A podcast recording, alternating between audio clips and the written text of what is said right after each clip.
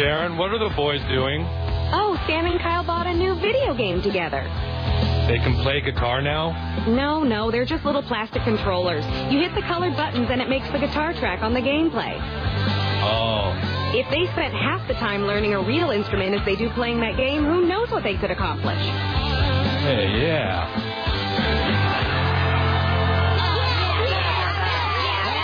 Hey, listen to that video crowd. They love us.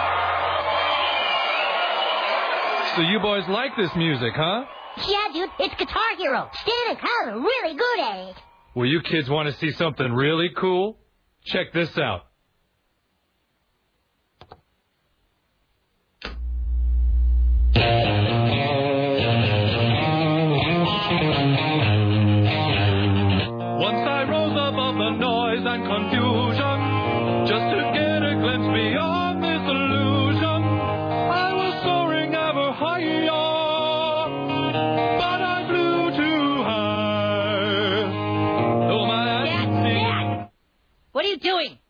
I can actually play a lot of these songs on a real guitar. You want me to teach you boys how? Uh, that's gay, Mr. Marsh. Yeah, that's stupid, Dad. But, but this is real. Real guitars are for old people. Do you mind, sir? We want to watch Dad and Kyle play. All right, let's try to score 60,000 points this time.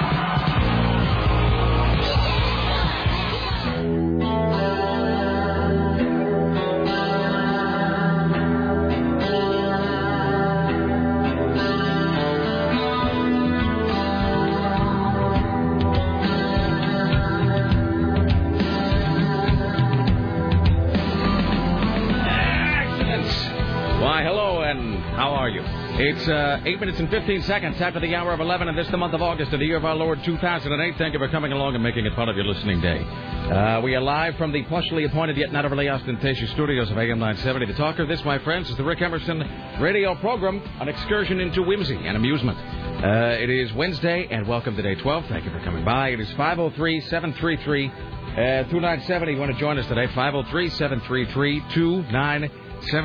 Uh, 503 733 2970. With your comments, questions, clarifications, kvetches, two cents, ruminations, ponderings, musings, uh, whatever it is you might have. 503 733 2970. Richie Bristol standing by, ready, willing, and able to pass along your observations about the interesting, the groundbreaking, the tedious, uh, or the mundane. Uh, and as we've been doing all week, uh, we are making a vow today to get to all calls within 10 minutes. Uh, all calls taken within 10 minutes this week. Next week it might be 9, might be 15. Might be uh, might be 42. I don't know. Uh, today, uh, all calls taken within 10 minutes. Don't forget, one random caller who gets on the air today will win a copy of Oregon State Fair tickets for pair, ladies and gentlemen. Uh, good for any one day, August 22nd through September 1st, with over 9,000 things to do and taste. It's too big to miss. Visit the Oregon State Fair. Uh, no, scratch that. Well, now this doesn't make any sense. I'm reading this off the page. Visit the space OregonStateFair.org for more details. Is it? Is it? Is it visit pause the Oregon State Fair? Or Well, well, no, but it says the. It's visit space the space OregonStateFair.org for more details. Is that? Are they trying to say visit the website OregonStateFair.org for more details, or are they trying to say visit the OregonStateFair.org for more details? But somebody's like somebody leaned forward and the elbow hit the space key at an inopportune moment. Oh, that could be. Maybe they both work. Maybe neither of them work. Maybe it's a ruse. Maybe there is no spoon. I don't know. Well, whatever. So, blah, blah, blah, blah, blah, blah, blah. OregonStateFair.org for details. There's no E, but there's no the. Okay, so Just Oregon visit, State Fair. so vid, let me just cross this out. No, the. I'm going to blacken it out with savage fury. All right. Visit OregonStateFair.org for more details, won't you please? Uh, that same winner today will also pair, uh, win a pair of uh, run of enga- run of engagement. Yeah. So you'll win that. You'll also win a, uh pair of run of engagement passes for the Dark Knight, ladies and gentlemen. Fantastic, excellent. All right. It is uh, Wednesday. Thank you for coming by. Uh, huge show today. Uh, not least of which because I hold in my hands an exciting new bacon product. We'll try it in just a moment. Uh, so we got some bacon to get to. Here's what's coming up. Uh, otherwise, uh, Lisa Desjardins will be joining us later on the day for blah blah blah, beef steaks, blah blah blah, not Joe Biden, blah blah blah. It's kind of a weird. So I don't know if you've been following the Obama thing. So yesterday, everybody thought Obama was going to be picking uh, Joseph Biden. Today, Joe Biden came out and said it's not him, which I guess I don't know, could be some some weird sort of vice presidential three card Monty where they're just trying to throw everybody off, but I don't really know. So Biden just flat out says it's not him. Uh, but then Obama's they're they're such bastards. They put out this uh, this sort of cryptic, tantalizing press release where Obama says. And he didn't actually say this, but it was his people, but it always comes out in his voice. Uh, my vice presidential candidate and I, my running mate and I, will be making an appearance on Saturday. And so they've already got the appearance set, they've already got the location set, they've already got the venue, the everything. He's just like, yes, my VP and I are going to be, uh, we're going to be speaking on Saturday. Never bothered to clarify who it is. And all that does is just uh, play the press like we were Stradivari, uh, because uh, for the next, whatever, today's Wednesday, so the next two days we're just going to get all ratcheted up about who it might be. Anyway, so the ratcheting will continue with Lisa Desjardins later today. Uh, CNN radio correspondent Steve Kastenbaum uh, will join us from New York City, where Sarah Dillon will be uh, this coming weekend. Uh, let's see what else. CNN radio correspondent James Roop will join us from Los Angeles about a musical death about which you may or may not care. I don't, but you might. Who knows? Uh, I don't know if you go to. Uh, I mean, if you're currently uh, enrolled in one of Oregon's fine universities, you probably care about it a whole lot. If you're busy dancing naked on the lawn somewhere and smoking pot and not getting a job, you may care about it. Otherwise, probably not. We'll make it quick. Let's see what else do we have here. Uh, we're going to talk to Marc Canter. I've been looking forward to this all week. Uh, we're going to talk to Marc Canter, author of Reckless Road, Guns and Roses. That's a pretty looking it's book. It's fantastic. Ooh, I can't. May I touch it? In just one moment. Let All me right. let me flip through it on the air. Just. This is Reckless Road, Guns N' Roses, and the making of Appetite for Destruction. So Marc Canter, uh, he's actually thanked on the inside of the Appetite for Destruction liner notes. He knew uh, Saul slash Hudson uh, like all the way. I think even even before high school. Knew the band from before they, they were even created. When it was still L.A. Guns and Hollywood Rose, and then they merged to become Guns N' Roses. He was there the whole way, and he's one of those obsessive guys who photographed everything everything. Photos of the crash pad, like the first set lists, the, the, the cheesy, like, black and white pen and ink flyers that you make to put up on a telephone pole, things where it has, like, a thousand bands listed to be playing the Roxy, and in the bottom, like, and Guns N' Roses. You know, like, tiny little letters. Uh, just, I mean, he was there the entire way, and he just took a billion photographs uh, of Guns N' Roses up to and through the recording of Appetite for Destruction. It's just, uh, here you go, look at that. Oh, cool. Isn't that cool? It's like a paperback Oh, coffee on. table book, if that makes sense. It's it, it, it's really it's quite something. So if you are a uh, if you're a Guns N' Roses fan uh, or just a fan of, of rock stories, is phenomenal. it's beautiful. It's really one of the best rock books I've ever seen, just in terms of the way it looks and just it's just. Uh, as I said yesterday, this is an overused cliche, but it's just a treasure trove. It really is. It's just filled with stuff. Uh, so the book is called Reckless Road. Marc Canter is the author. We're going to talk to him uh, later on uh, today. Let's see. Uh, bacon. Did I mention bacon? Yes. Uh, we got that. Other things as well. Your phone calls coming up in just a moment. Let me just say this. I'm not going to say it today. I, I think I'll. I think I have to wait. I have to be very, very, very careful about this. I think. Um, I think a condition of. See. Now the syntax of the sentence is already just completely mangled.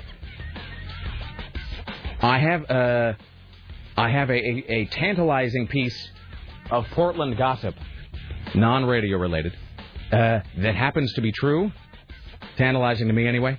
Uh, but uh, a condition of me learning this was that I not talk about it until Friday. Damn it. There you go. It's a little bit of a two-day guarantee Oh, there. I'm not going to be here Friday. Well, that's your loss, Tim Riley. Uh, well, maybe I'll, uh, maybe I'll, t- maybe we'll do like a, uh, we'll do like a, like a Bob Woodward, you know, meeting in the parking garage, Mark we Phil guess? kind of thing. Uh, no, well, see, you know, because if you guess, then I'm either going to have to say yes or no, or then I'm going to have to say like no comment, and then everybody will know that's it. It maybe you all won't find it as interesting as I do, but I found it quite. Uh, I Well, you know it. what I find interesting, what I find interesting. I'm saying for me, I found it quite compelling. Uh, it's a little piece of Portland gossip, happens to be true. I can't reveal it until Friday. I, so I hate to, I'm just saying it now so it's out there so everybody sort of knows. So on Friday we'll reveal it. It is, uh, it may, let me just say this. It put the, it put a large smile on my face when I learned it. Um, let's see, uh, other things and so forth. Tim Riley working on the following stories for your edification on this Wednesday. Oregon is the 29th most obese state. A Linn County teen is caught secretly taping sex with girls. A man who flashed one of those bikini baristas gets a hot cup of water thrown at him. Both Rudy Giuliani and Joe Lieberman will speak at the Republican convention. A fender bender leads to a murderous rampage in Florida. Some American Airlines flights now offer the internet. Headline season is now officially underway.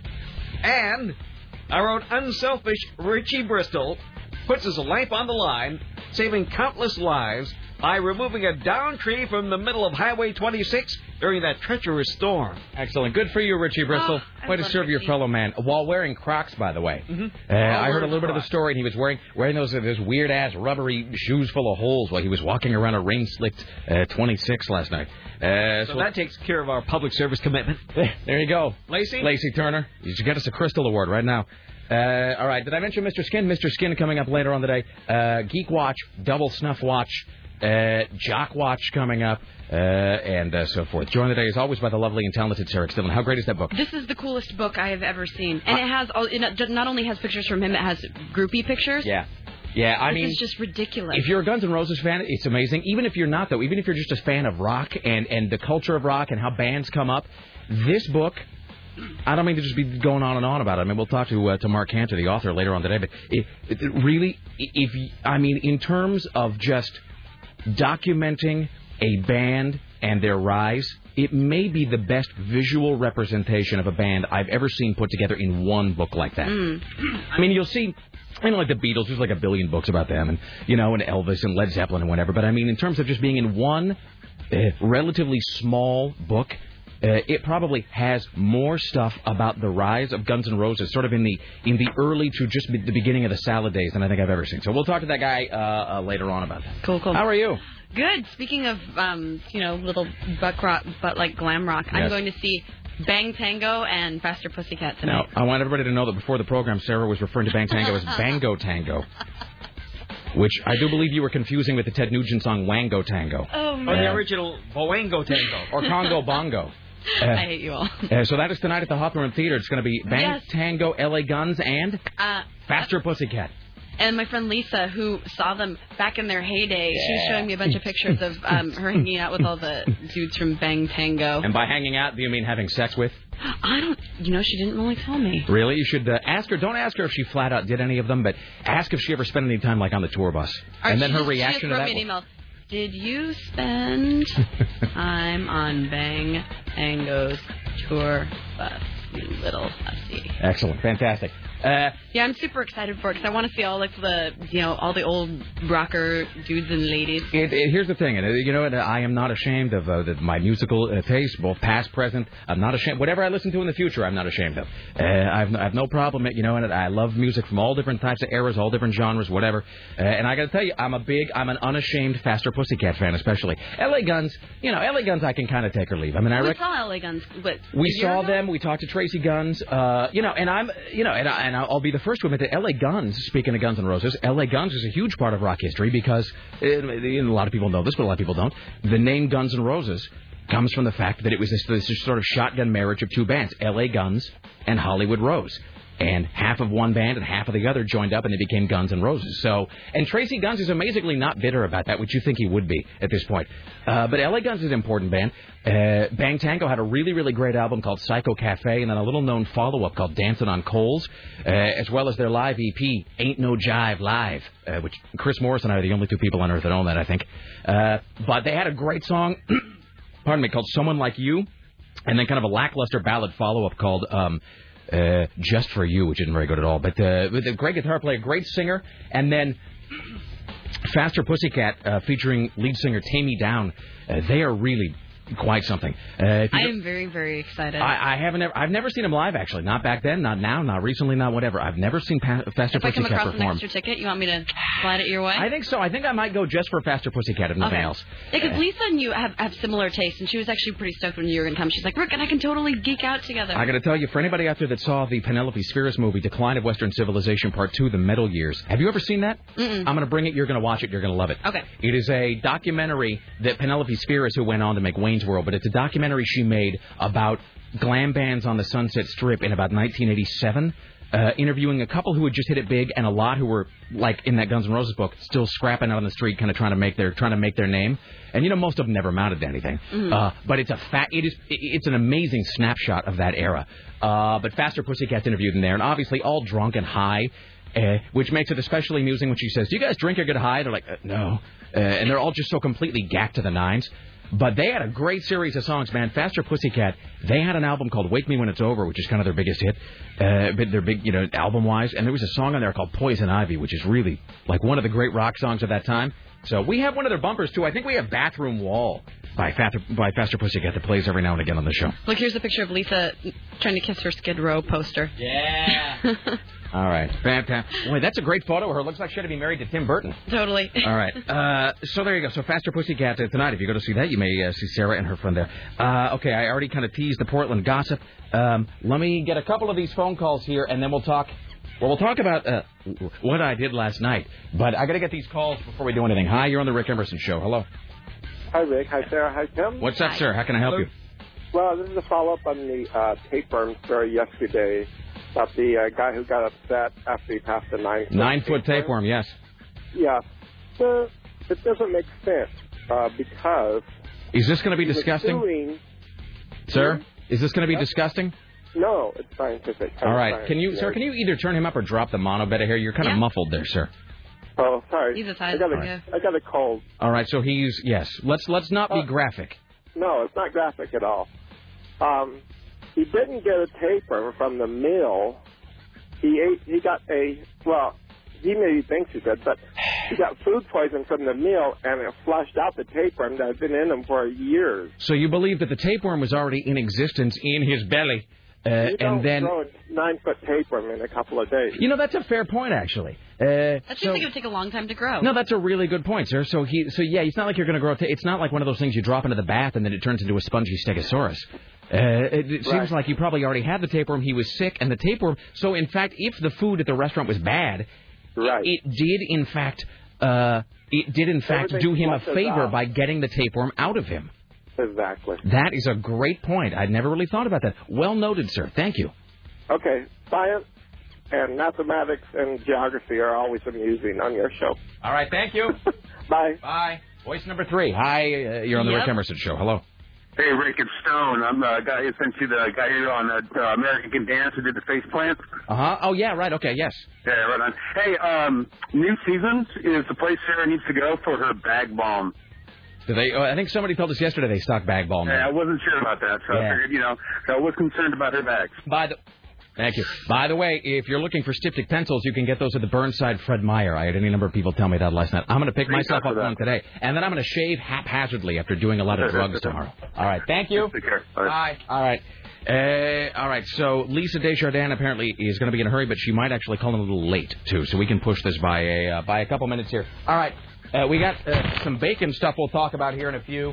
Um, let's see. Uh, I got to do this thing about pens, but we'll have to we'll have to wait. We'll have to get to that later. Um, so. I will tread lightly here through these next few moments because I don't wish to seem out of step with the culture of which I am a part and on which we report here. But boy, I see. I almost don't want to say this. Do you ever? Do you ever feel like you're about to voice an opinion that is shared by some of the people you know that you respect, and it's not shared by other people you know that you respect, and you realize that really you're about to alienate half the people you know with your opinion about something. You know what I mean? Because the people I know uh, are very split about this, and so it, I'm, I'm about to I'm about to just sort of irritate or annoy or puzzle or frustrate about half of them with what I'm what I'm going to say. So, wow, Tropic Thunder's a bad movie. I mean, Oh, you saw it? boy, boy, is that movie so much less than the sum of its parts. Really? Boy, boy, you want to talk about just a massive, colossal disappointment on just an. I'm not going to call it an epic fail, but I'm going to call it, uh, it an epic underwhelm, is what that movie is. And again, I say this at my own peril. I know it's the number one movie in the country, and which I I'm- heard somebody raving about it last night. you know what? The Paddock was going on about how, how great it was, and uh, you know, and Scott Daly, you know, came in, and Scott Daly was like, "It's an excellent film" or whatever. And so Laura and I went to see it last night, and I really had my my expectations not ratcheted sky high, but boy, I was really waiting for it to be a good movie, just a real savage satire on the Hollywood system and on filmmakers and on the uh, you know on certain excesses of the uh, of, of of the film industry uh, culture. And really, it just wasn't that. You know what Tropic Thunder is? And let me just say first and foremost, there are a couple good moments. There are some moments. This is why I say Tropic Thunder is less than the sum of its parts. Because there are some moments where you laugh. I'm not going to lie. There's some there's some LOL moments where you kind of go, hey, that's funny. And there's some kind of there's some there's some good one-liners and there's you know a physical gag or two that really work. Uh, You know what you know what Tropic Thunder is? Tropic Thunder is like an Austin Powers war film. I mean, that's really what it is. It's it's just big, sort of broad, overly broad, in my opinion, kind of too on the nose comedy that has been positioned as being a lot edgier and sort of sharper than it really is. I mean, it really is just two hours of Ow My Balls. I mean, that's really what it is. Uh, and they do this clever thing. Tim, have you seen it? They do this. They do this clever thing at the beginning, and I'm not giving it away. You know, the movie is about three spoiled actors making a movie, you know, uh, or four spoiled actors making a movie. And they do this kind of clever thing at the beginning where they run some fake trailers, which are purportedly for the other movies that these act characters, that these actors are starring in. Kind of clever. And you know what? And that's really funny. Like when I was watching these fake trailers before Tropic Thunder, I'm like, oh, this is great. This is great. They're going to eviscerate all the cliches of Hollywood. This is fantastic. They're, it's going to be a complete uh, deconstruction and dissection of Hollywood, uh, you know, of the overblown nature of the, of the celebrity system. And so you watch those trailers, and one of the trailers, one of the fake trailers, is yeah, because Jack Black plays an actor, blah blah blah blah blah. So one of the trailers is Jack Black's, you know, actor character. It's sort of his take on the Klumps, where it's Jack Black playing a whole family of fat, you know, fat people who fart a lot or whatever. Mm-hmm. And you're thinking, oh, that's great. They're kind of ridiculing the whole Martin Lawrence, Eddie Murphy, you know, where you're playing 15 characters and everybody's just fat and it's a lot of scatological, you know, fat humor and whatever. That's so great. Look how they're making fun of that. And then later you realize that you're just watching that actual movie, though. That like Jack Black's entire character is just based on sweating and falling and flatulence Oh, and making a lot of really awkward, uh, making a lot of awkward sexual jokes and whatever. Here's the thing: the only thing about Tropic Thunder, and I realize the irony of this statement, the only thing about Tropic Thunder that feels like you're watching a real comedy, the only thing that feels real, is Robert Downey junior Which is which is insane because he spends the entire movie dressed as a black man. So I mean, it just it, so we're just sitting there, and, and it's that thing where you're getting like 10 or 15 minutes in, and you realize that the movie's not going to get any better. Like it starts weak right out of the gate, and you think to yourself, all right, maybe they'll pull this together. And then you hit like the 12 minute mark, 15 minute mark, 20 minute mark, and you realize, oh my God, this is what this movie is. It's going to stay this way for the next hour and 45. I'm trapped here. Uh, so. So does it get any better? No, no, it does not, Sarah. It just gets worse and longer and more tedious. And the thing is, I was warned. I was warned by Susan Reynolds came by my office. She's like, "What are you doing tonight?" And I said, "Well, I think we're going to go to dinner or go see Tropic Thunder." She was like, "Go to dinner." And I said, "What do you mean?" She goes, "Tropic Thunder. Avoid, avoid, avoid." Really? And I, the thing is, I, and you know what? God bless her. I didn't believe her. I thought, ah, Susan Reynolds, you're crazy. I didn't say this to her, but you're crazy. You don't know what you're talking about. Everybody's, it's the number one movie. How can the American people be wrong? The American people are wrong. The American people are just flat out wrong about that. I'm not saying there's not some amusing moments. There really are. Mm. Not enough to ever, ever, ever make me sit through that movie again. You could not pay me enough. It's like watching an unfunny live action South Park. Like a South Park cast with real life flesh and blood characters with all the humor like sort of systematically removed from it and there hermetically some like sealed. hilarious mentally retarded That's the thing. But see, that's the thing. If let me just say this right now. If Robert Downey Jr., if there hadn't been that whole thing of if Robert Downey Jr. wasn't playing a black guy, and if there hadn't been that whole controversy about the word retard and retarded and whatever, nobody would care about the movie. I'm just saying that right now. If it wasn't for the controversy about the skin color and uh, you know the, the the handicapped guy, nobody would be watching this. It feels like you're watching a bad like Wayans Brothers movie. oh, And I mean, I don't use that like lightly. white girls. It's just, it's.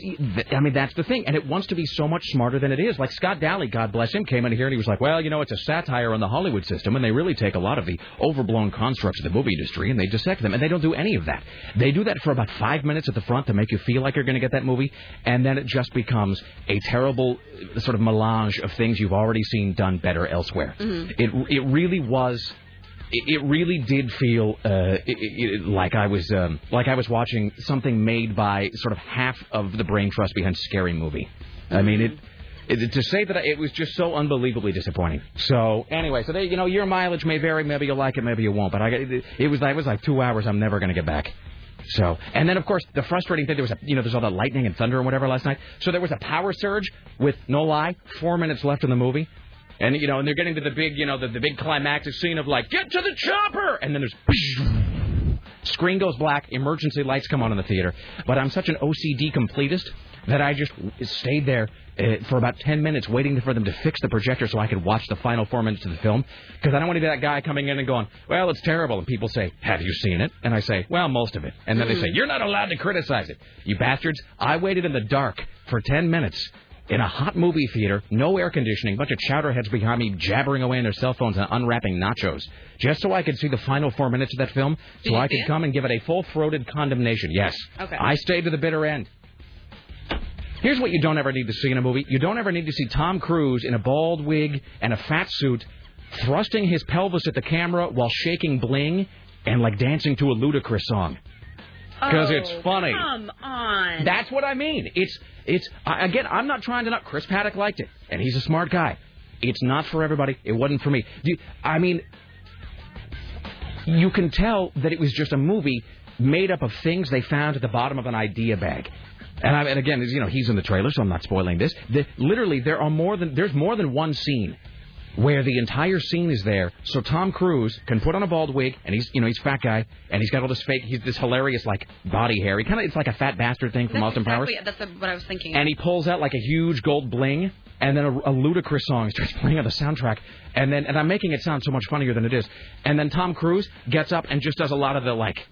The like rump shaking and like a junk thrusting right at the camera for like four minutes. Hmm. I mean, it's just an eternity, and it has nothing to do with the scene before it, nothing to do with the scene after it, has nothing to do with the scene that is currently happening. It's just there because seeing a guy in a fat suit, you know, who's like lame and white dancing to a ludicrous song is hilarious. It's not. All right. I had to go home and watch Mad Men just to flush it out of my brain. just to go home and just to try to salvage some of my remaining IQ points, I had to go home and watch Mad Men immediately. I stayed up way too late. I stayed up like an hour and a half past my bedtime just so I could watch. uh, And I don't mean to sound snobby about it, but just so I could watch something on AMC just to flush that movie out of my soul. Should we break or should we roll? All right, if you're on hold, that means you, Jeremy. That means you, Lauren. That means you, unnamed guy on line two. That means you, other dude. Hang tight. We'll get to you just around the corner. My word is my bond. Stay there. Back after this. Why, hello. It's the Rick Emerson radio program. It's 503 733 2970. 503 733 2970. Rick, I saw Tropic Thunder last Friday. I think it ruined an otherwise great first date, says this email. Now the girl won't see me anymore. I blame Tropic Thunder. Best show ever, Brian. All right. Uh, all right. Uh, it's 503 733 2970. Uh, well, let's just let's go right to the phone, shall we? Uh, and we'll talk to uh, Lisa Desjardins here in just a few. Hi, you're on the Rick Emerson radio program. Hello. Hey, Rick. I just wanted to feed your ego a little bit. Uh, my wife has been adamantly refusing to listen to any form of talk radio because she just sort of lumps it in with, uh, lumps every talk radio personality in with, with people like Lars. Because most of it's bad, sir. Let's just put it that way. It's Just it's call it what it is. It's bad. Uh, and I was kind of explaining what it was, and she goes, "Well, I'm not really into geeky stuff. I don't make geeky references or weird connections or whatever." So about a week ago, we're sitting there and we're watching Independence Day because it was the DVD that was left in the player. Right. and it starts the uh, it gets to the, the the speech at the end, and as soon as Bill Paxton or Bill Pullman starts talking, my wife snickers and just starts uh, quoting weird lines from Spaceballs, like uh, "On this ship, you'll call me idiot, not you, Captain." Fantastic. Uh, I started. Uh, I got her to listen a couple of times. She ended up finding you on YouTube, and it ended with us at Claim Jumpers two weeks or not two weeks ago, two nights ago. Uh, and she ordered something, and the lady asked her what kind of bread she wanted, and my wife just started laughing, but not, just uncontrollably. Excellent. All right. So you have Uh, successfully brainwashed her. It, it, it's true. Well done, Um, sir. So yeah, that's great. What is Thank much. what's what's her name? Uh, Lydia. All right. So and you are Jeremy. Yes. All right, Jeremy and uh, Lydia. God bless you both. May you uh, may you go forth to be uh, fruitful and multiply and be successful. It's fantastic. All right. Thank very you, my friend. All right. There you go. Excellent. Wonderful. Hi, you're on the Rick Emerson radio program. Hello. Good morning, everybody. This is Lauren. Hey, uh, two things. One is uh, I finally took your advice and I was bored and I watched The Bridge. Oh yeah. Ugh. Yeah. Did you watch it while you're bored and depressed and drunk and jobless? Wasn't drunk, but you know, Yeah. again, back to the cutting. I needed something to do while cutting on myself. You were feeling man. feeling a little too good about things. Yeah. That's just, yeah. Yeah, whole, like whole documentary about people, uh, whole documentary about people throwing themselves off the Golden Gate Bridge, along with visual aids. Well, yeah, and just the whole as it's leading through for the last part of the movie, it's just like Jesus, man. But Yeah. anyway, on an up note, dude, whatever you do, no matter if you don't spend any more money after today, you need to go see Faster Pussycat. Uh, you know, I never saw them back then, and I almost wonder if uh, I, mean, I would, you know, I mean, maybe they still put on a good show, maybe they don't. I don't know. It feels like it's almost like, you know, I have no memory of seeing them now, and it's like I almost wonder if it's better to to keep it unsullied. Here's the only reason I say that. A friend of mine saw Faster Pussycat in a bar a while back, and there were, I think, nine people that showed up, and literally the band uh, flipped a coin on stage to decide whether they were going to play the show or not. And I live in fear of that. I'm sure it won't be that case.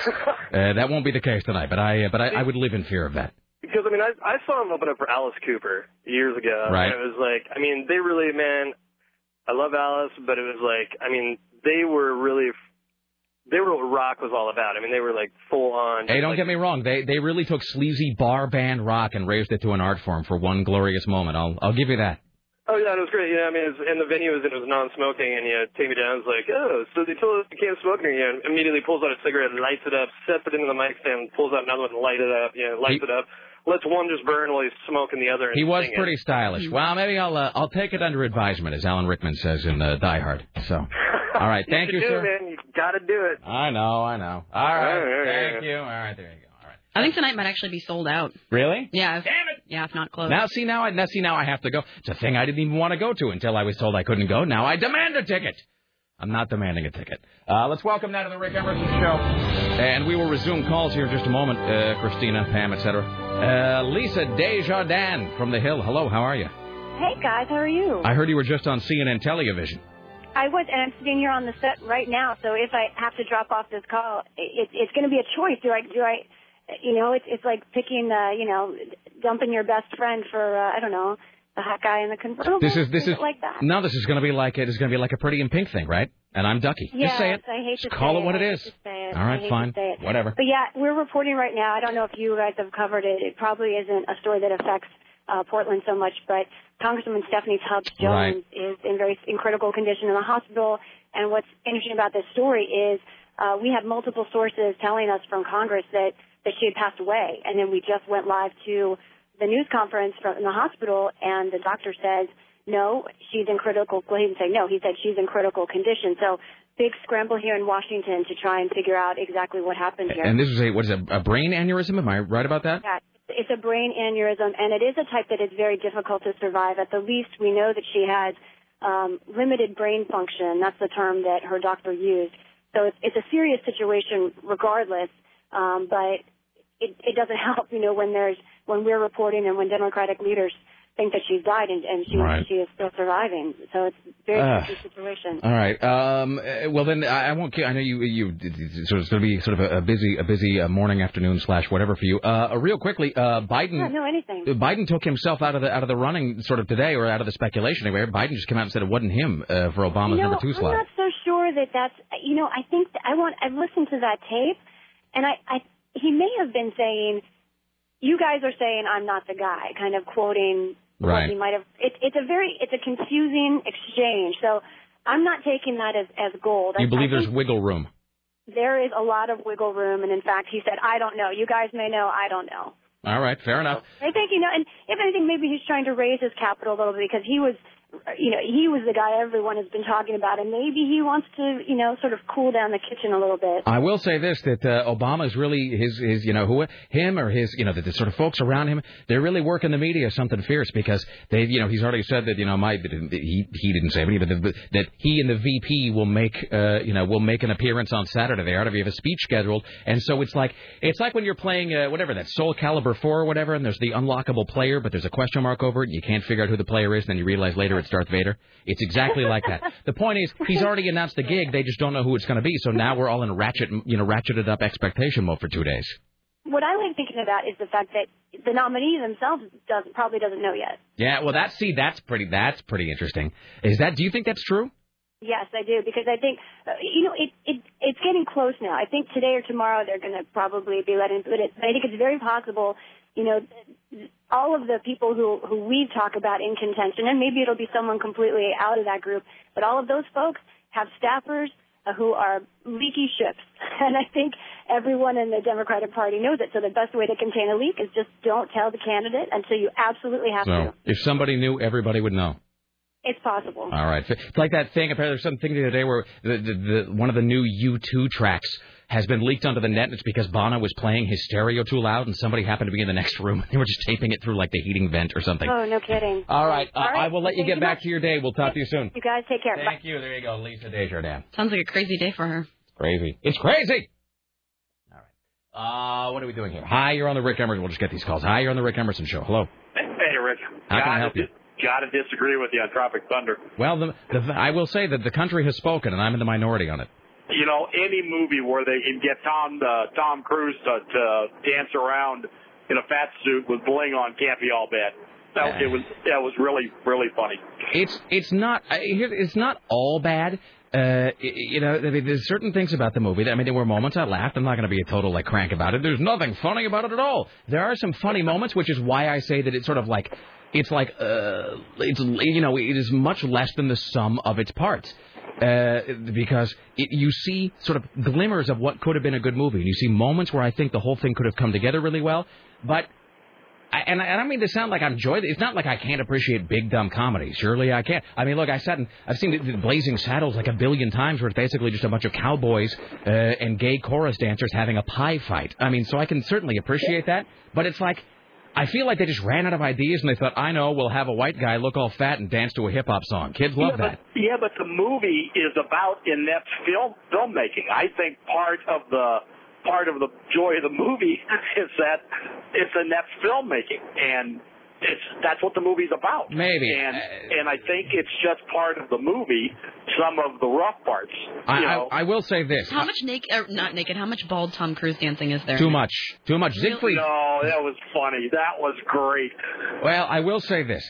I will say that uh, the, the, it is it's a movie where they're trying to, or at least they are claiming to sort of uh, deconstruct or maybe satirize some of the cliches of war films. You know what I mean? Some of the things you've seen a thousand times. But here's the real, and I say I'm not look, I'm not like a master satirist or anything, but in my opinion, one of the risks. Now we're just like gazing at our own filmmaking navels, but one of the risks you run when you are satirizing something is that you got to be careful when you are satirizing. Nietzsche said this great thing. Nietzsche said, "He who hunts monsters must take care that he does not become a monster himself." And here's Well, the thing: if you're gonna hold on, just, if you're gonna satirize something, you got to be real careful that you don't end up just becoming the thing that you are supposedly satirizing. And Tropic Thunder just becomes a cliche-ridden war film.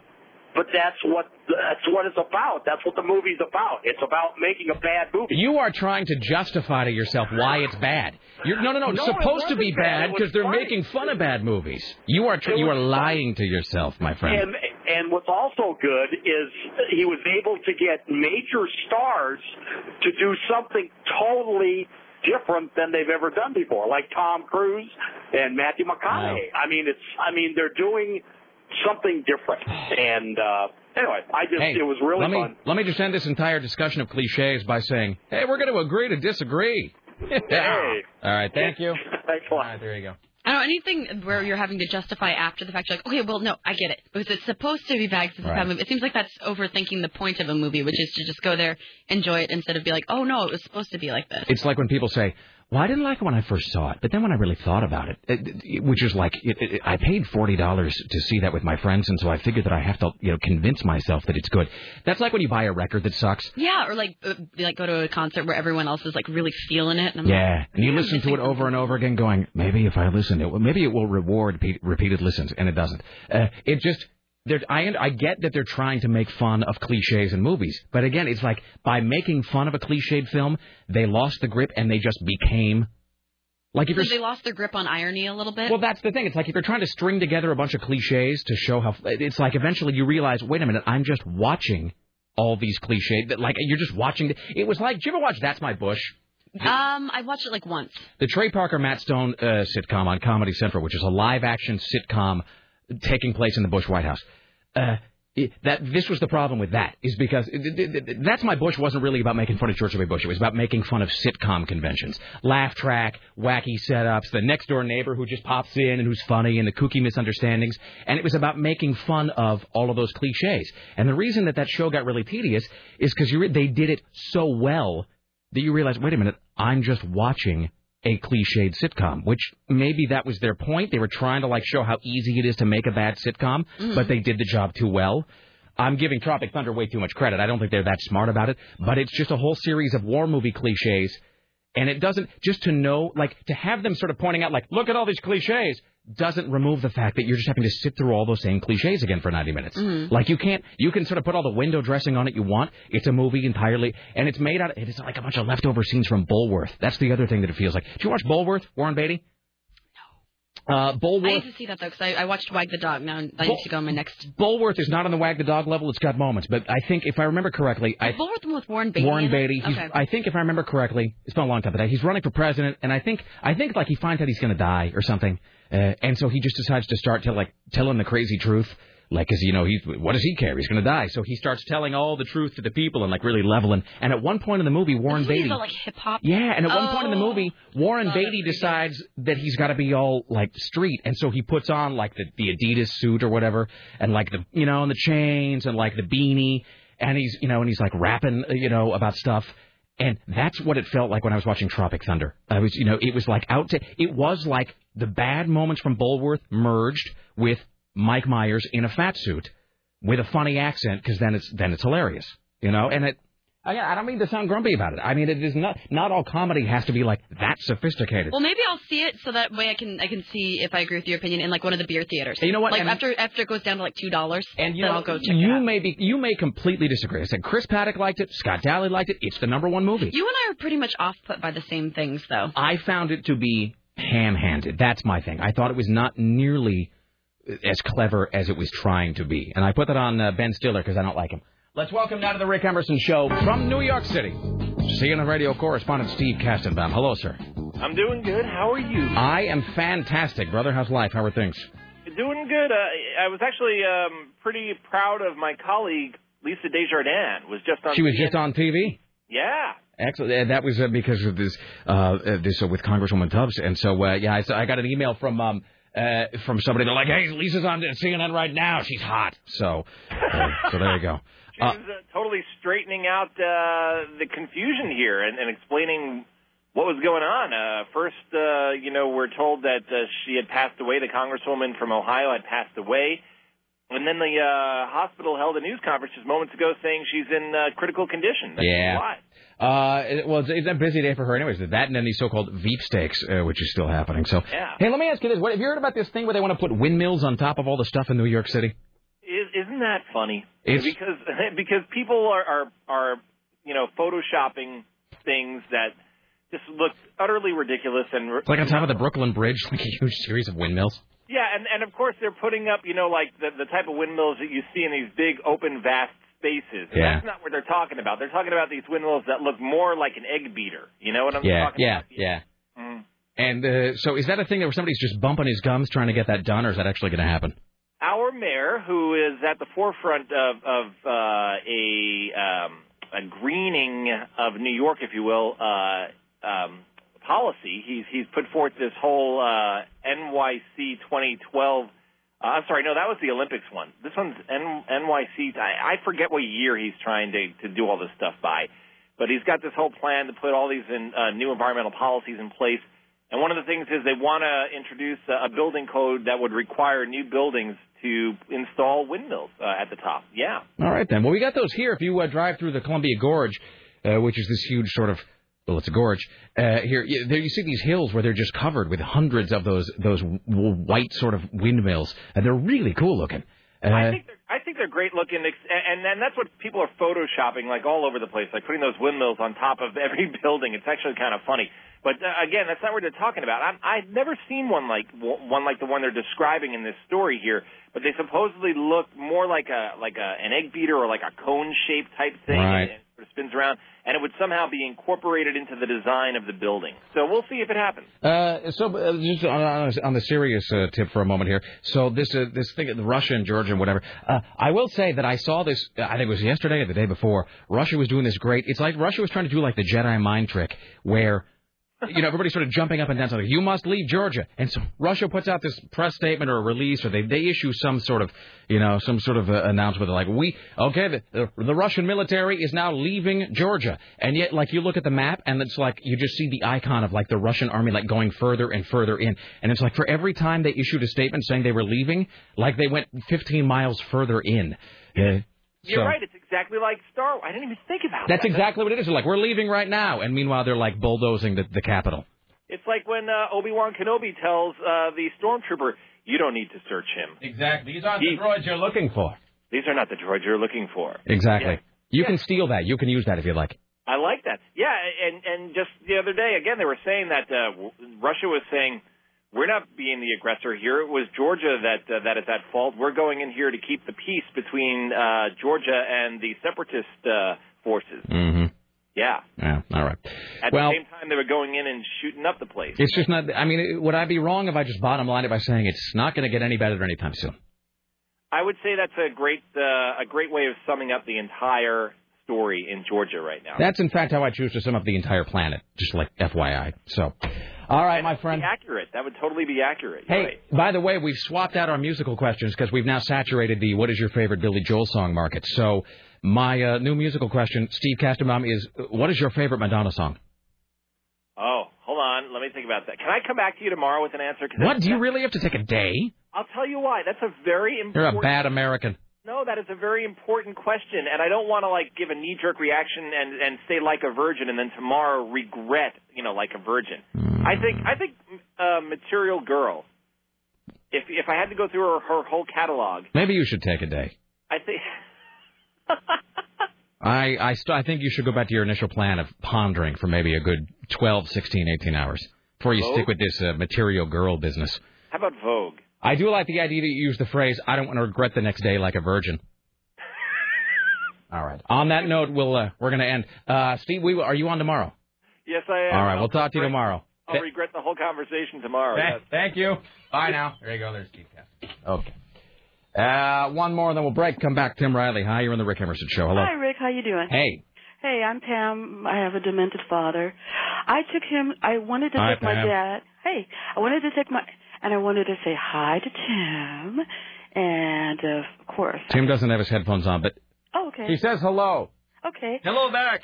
And All of right. course, Sarah. Yes. Hello. Hey. Hi. Yes. Anyway, I, I said I, I took my I said, Dad, you want to go see a movie? Uh, I said, you want to go see Tro- Tropic Thunder? Ah, no. Ah, oh, no.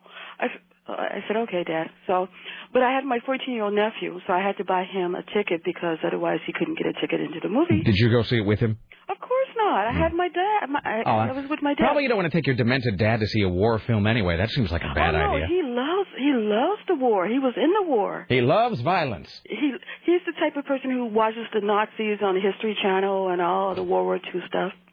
But anyway, Okay. my 14 year old nephew, so I bought a ticket for him, and I, I I had my dad, so I couldn't go see the movie. So he was supposed to meet his friends, and they were all supposed to meet the movie, see the movie, but they're all 14 years old, so they like buy tickets to other movies, Uh huh. and they try to like you know you know. Of course, yeah. You buy for one, and you sneak into the other. Anyway, they got caught. Excellent. and they were kicked out of the movie theater, and they were told never to come back. I didn't think they actually enforced that. I thought it was just like a thing that they said, but that like nobody ever. I thought it was like not paying in the max. They sort of like tell you they're going to get in trouble and then you never do. So they've been they were told never to return. This was at Lloyd Center of all places. You know, you would think they wouldn't care. I really I would think that things would be rather lax there. Yeah, but uh, uh, the uh, the lady wouldn't sell them the movie tickets Well, this is- initially. you know what? This is uh, this is what happens when you become a scofflaw. You know. I know, I know. All right. Thank you. But you take care. Bye. Bye. All right. There you go. I like it when she calls. Now, I saw it. On, I saw this on the 82nd. I saw Tropic Thunder on the 82nd, and uh, so Uh, the- Eastport? Yeah, so the audience, they're just animals to begin with. Uh, and then this thing at the end where the, literally there's like five minutes left in the movie and there's a power surge. Power goes out, lights go off, emergency lighting comes on. And they're trying to get, and the woman comes in, she's like, power surge, we're trying to get the movie restarted. Uh, and then there's the, then the emergency lights go off, but the movie still hasn't started, so we're sitting in a pitch black room.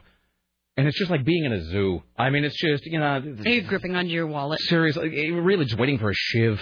You know, I mean, it's just like the lowest rung of humanity. When there was like there were like the kids running around with swords and knives Yes, or something. yes, That's the same yes, one. that is the theater. So, yeah, Yeah, really, it that's, was just that's the East Side. Jesus. It's like you're just like in Darwin's waiting room. I mean, it's just you know. All right, let's take a break. We'll come back after this. Lisa Desjardins is on TV right now. I know she's covering the uh, Congresswoman thing. All right, back after this. It's the Rick Emerson radio program. Tim Riley around the corner.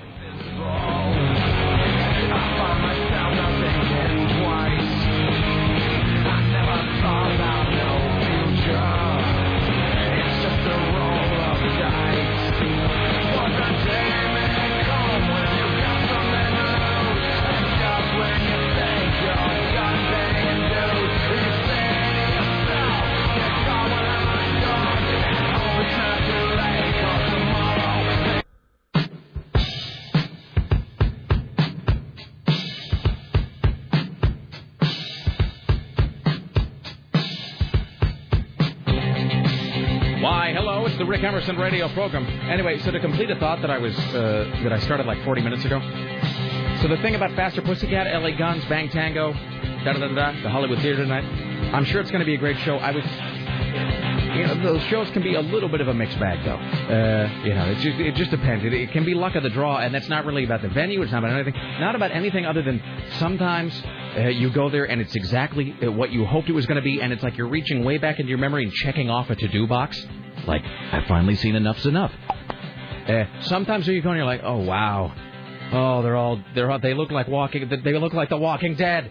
Uh, You know why this is going to be especially good? Because I think the Hawthorne Theater is a good venue for it because it's old and it's kind of like it's kind of dirtier. Plus, it's 21 and over tonight, Ah. which means it's not going to be that great divide with all the kids in the front. So it's just going to be a whole bunch of old heshers. Like, oh, it's going to be so fun. what does that word mean? I don't know, but it seems like it describes it. Fair I enough. think of hair farmers when I think of that. I, I I thought a Hesher was like a like an invading Mongol, or is that a Hessian? I don't really know. Uh, the, the, the, I will say the one thing that is in, in really in the favor of Faster, Faster Pussycat tonight is that they're not like. Uh, You know, a lot, unlike a lot of bands from that era, they're not really like an arena band. Like they were never, you know, like a lot of those bands that, you know, once the '80s, uh, you know, the, once the '80s were over and once Nirvana came along, a lot of those bands were big like arena rock bands, and they got busted down to little clubs. And Faster Pussycat was never an arena rock band; they were always kind of a club band. See, and this is like a nice, a nice Yeah. club feel. Okay, so hesher is a person who loves 80s bands, and they're defined by long hair, throbbing pelvic moves, and glamorous style. Okay. Well, uh, I was going to count myself in there, but then I'm out in like three of the four. Uh, yeah, they're. I mean, they're kind of a club band. I mean, even back then, their big thing was to play a place called the Cat House, which was just a rock club that you know held a few a That's few where hundred Lisa people. saw them. Really, the Cat House? Oh, I'm officially envious. Mhm. The Cat House, co-owned by Taime Downe and and Riki Rachtman from Headbangers Ball. I got oh, but bring. you guys are going to geek out all night, and I'm just going to be standing there. Seriously, is she? Are you talking to her like via email or something? Yeah, she wrote me an email. All right, can you- can you do this? And then we're going to start the news. I want you to I want you to uh, send her thi- uh, just ask Lisa this. Say uh, decline, uh, decline of Western civilization two. Thoughts? Just uh, is this like an instant message or an email? Um, right now it's an instant message. All right, yeah, decline of Western civilization two. Thoughts? And just see what she says. Because there's only going to be one of two outcomes. One is she's seen it, she'll be like, oh my god. The other is she hasn't seen it, in which case I'm going to give you the best evening of your life, really, you and Lisa. Uh, if she hasn't, sounds a little wrong. I'm going to give you the best evening of your life. I got a brand new Bronco out front, red. Let's start the news. It's time for the Rick Emerson Show's new news hour, only on AM 970, The Talker. And now, from the Ministry of Truth, this is Tim Riley. Now, I'm clear about what's going on here. Yeah, let's move on, Tim. Best not to dwell on these things.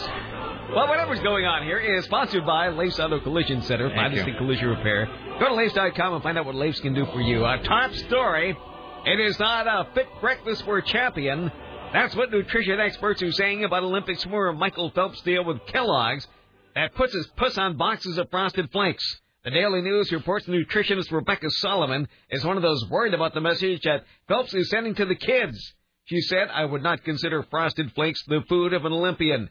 The cereal has three times the amount of sugar as the traditional athlete's choice of Wheaties and only one third of the fiber. She'd rather see his face on Fiber One, oatmeal, or even Cheerios. You know what? I think we'd all appreciate it if uh, tight ass busybodies like Rebecca Solomon would shut it. Seriously. You know, can I just tell you this? You know what I ate last night?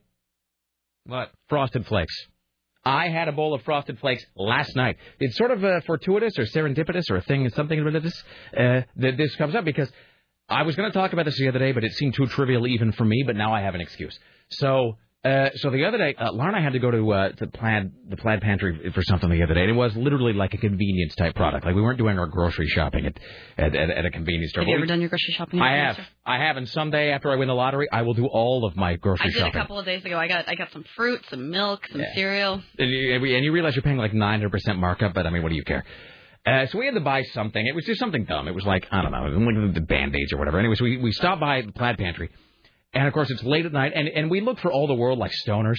I mean, as lame uh, as we are, uh, we're just wandering around the store because she's looking for whatever, and I'm like, I'm gonna go look around because I because I love convenience stores, and I and I end up in the cereal section of the Plaid Pantry, and I sat there Uh, this is, I think, where my whatever my ADD or just my scatterbrains, whatever it is, where, where it really takes effect.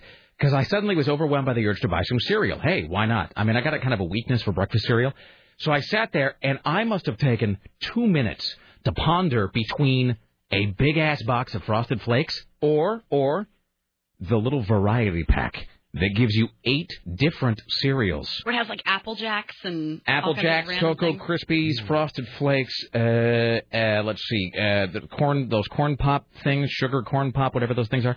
Uh, anyway, I ended up just uh, going right for the big ass box of Frosted Flakes, uh, which I haven't had. I haven't had Frosted Flakes probably in 15 years. So it's interesting the story comes out.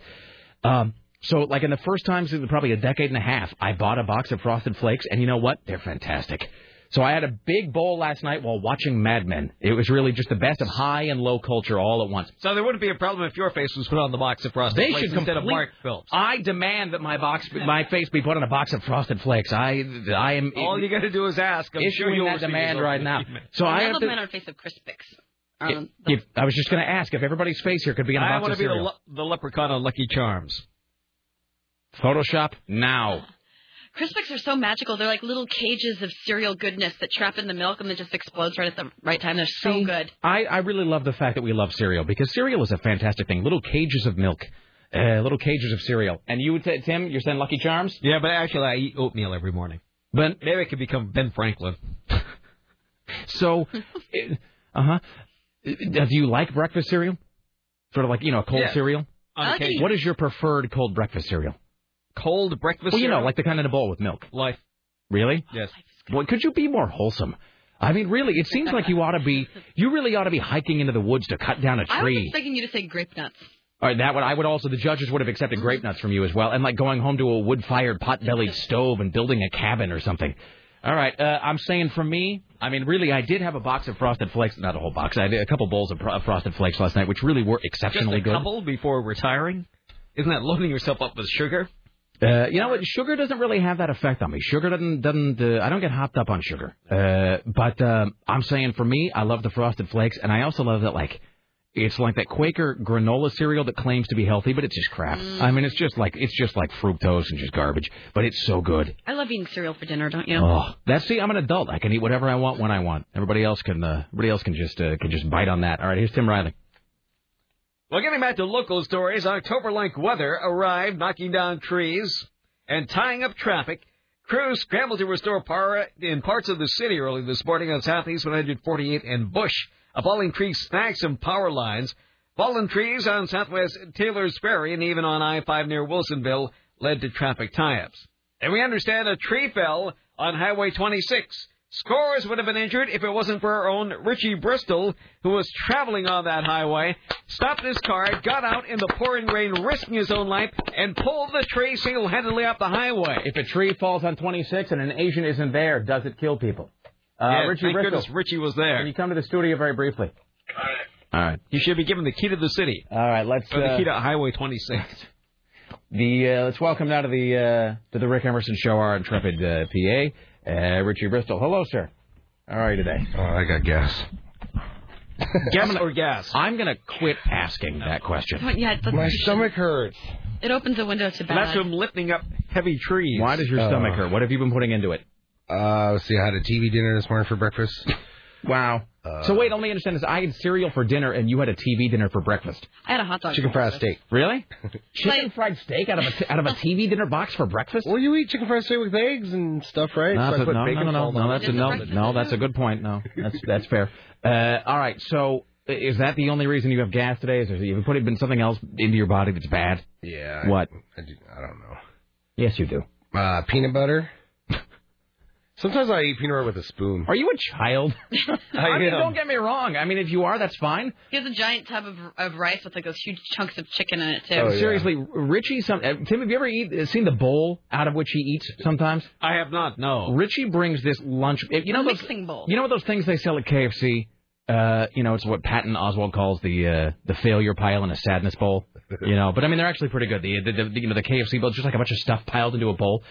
Richie Bristol will bring in a bowl like that, but it's huge. I mean, it's like it's ma- it's like the size of a mixing bowl, and in there was like five pounds of rice, and then just some like flanks of meat, and then just some steamed vegetable crap and just shoved in there and just swirled around in the, and he just shoves it into his mouth. I'll you eat can it eat for. so much food. I eat it for breakfast, lunch, and dinner out of the same bowl. Just eat the whole. That's like my day. A Do you rinse rudimentary gruel. bowl? What? Do you rinse the like you eat all, the whole bowl and You then clean the bowl between meals. No, I just put food in and eat again. Just kidding. Yeah. And then you get a savory mix of flavors. Yes, I do. All right. Anyway, so you're on 26 last night. What time? Uh, eleven o'clock at night. And it was uh, raining, God. winding, whatever. Oh, it was man. It was hitting. I don't. I was talking to Tim about it, and you know how rain is subject to gravity, and it usually just falls at a certain speed. Yes. But this rain is pounding down, straight down, like it's going faster than gravity could ever pull it. And you don't think wind goes straight down, right? Uh huh. And so anyway, it's it's it's like blowing the truck all over the place. I'm with my friend Dan, and we're going. All of a sudden, there's a tree across the highway, all the way into A our full-on lane. tree. It was across the other lane, all the way into our lane, and we kind of swerved to go around it. And we were thinking a minute. We're like, man, somebody's going to come around the corner and just smash into that because it was around a corner. A blind corner. Yeah, it was a blind corner, and you can't see because the rain and the fog and all Yeah. this other stuff. So we decided we just pulled over, turned back around. He rammed the tree to see if we could ram it off the road. Oh, your first solution is to just hit it with your car as fast as you can. That's so we great. tried to push it off the road. That didn't work. So we we went down the street a little bit and we got out. And I'm wearing my Crocs, of course, with Uh-huh. course. socks though. Yes. But it's raining and I'm soaking wet, and we can't see. And I'm using my iPhone for light, and we're just hoping that no car comes. And basically, we just lifted the tree, and there was like three pieces of it. with sort of a with Dr. Bruce Banner type strength. Yeah, we felt for. Well, I was more scared that a car was going to come, so we hustled and basically. You would have been hosed if a car had come around. Oh yeah, and then we pushed it over the guardrail, and then we got in the truck and just went. So you quite literally put your own life on the line. Yep. Well, and he's then a we pillar of the community. and then we saw three. Well, because we would have felt guilty if like Somebody been killed later. yeah, we were thinking, well, somebody's going to have to swerve into the oncoming lane Right. to avoid it. Oh, that's true. And so we were like, oh well. And so next thing you know, is three cars come right after we did it. Right. We're like, oh, you don't even know. We just saved your life. Well, Ed, but if you'd been in the road just a little bit longer, they would have completely smeared you. Yeah. Oh yeah. All right. But well, we, we figured they would have swerved because they would have saw the tree first. We stayed on this side. well, you're a much better person than any of us. We wouldn't have stopped. I would have gone to the oncoming lane, swerved around it, and gone home and gone. Had my frosted flakes and gone to bed. So, uh, But I would have felt guilty, and then and then yeah, I definitely shouldn't have worn my Crocs yesterday. you know, I love the idea that you're on on the rain slick 26 trying to move a tree in the dead of night. It's all pitch black, and you're wearing like soft rubbery Slippery. shoes. Will you get rid of the Crocs now? Yeah, you have to burn those things. no, I gave up. Uh, I'm giving up. You're giving them up? No, no, no, no. Like you said, he said it's a sign of somebody giving up. It's just like oh, uh, okay. So you're just gonna. Ricky, I'm not gonna I'm let you give up. up. Look, you, you're a catch. You're like out saving people's lives and stuff. Come Oh, on, my Rick, go with me. God. Come on. You're not just attractive. You're heroic. all right. Seriously, how can you be heroic in Crocs? Next time you might slip. That's true. What if the news had interviewed you and you had the news is like a local man in Crocs saves thousands by. All right. Well done, Richie. Okay. All right. Congratulations. All right. Yeah. Okay. And because of Richie's efforts, nobody was injured on Highway 26 last night. we should demand recognition from the community for this. We should Or name that portion of the highway after him. Exactly. We should call the mayor's office. Don't call the mayor. Uh, we should. The Uh, Richie Bristol Freeway. we should dem- have some sort of press conference where we demand that the city bow down before Richie. Mm-hmm. Here's Tim Riley. As it should be. So moving on to other local stories. So it's going to rain. Uh, this from Albany. Two separate videos of two teenage girls having sex with an 18-year-old boy have been found on a seized laptop by another 18-year-old boy. The girls, who were 16 and 17 at the time of the recordings, were unaware that they were being filmed until the deputies told them. The investigation started with a tip from a Linn County teen who heard rumors of the videos existed and called the sheriff's office for information. Based on the telephone call, detectives contacted Jesse Thomas Strickland, who's 18, who uh, uh, consented to, for a search of his laptop. Detectives uh, located two separate videos of Strickland uh, showing another teen, Andrew Pig, having sex with two girls. I'm so confused. Who was filming what? How old was the kid? 18, And the girls were what? 16, and 17. Okay. All right. So the person having sex with the girls is Mr. Pig. uh, Pig secretly recorded the girls uh, using a camera built into the top of their laptop computer. Always put the laptop in the closet. Or put a band-aid over the little hole in the laptop. Yes. The videos are about 40 minutes in length. They show Pig. 40 minutes? Yeah. Wow. Impressive. That's impressive for a high school kid. It is. I mean, it's wrong, but I mean, they, still. They, they even show him setting up the camera. Oh, it- well, it includes setup and teardown time. Never mind that. The show that that's just you know that's just uh that's setup and striking of the of the set.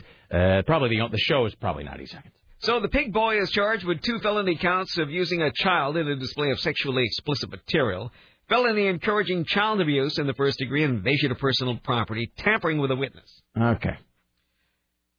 A 26-year-old Grants Pass woman cried her eyes out in court as she- apologized to her grandparents for setting them up for a burglary that left their RV and a Jaguar in the river.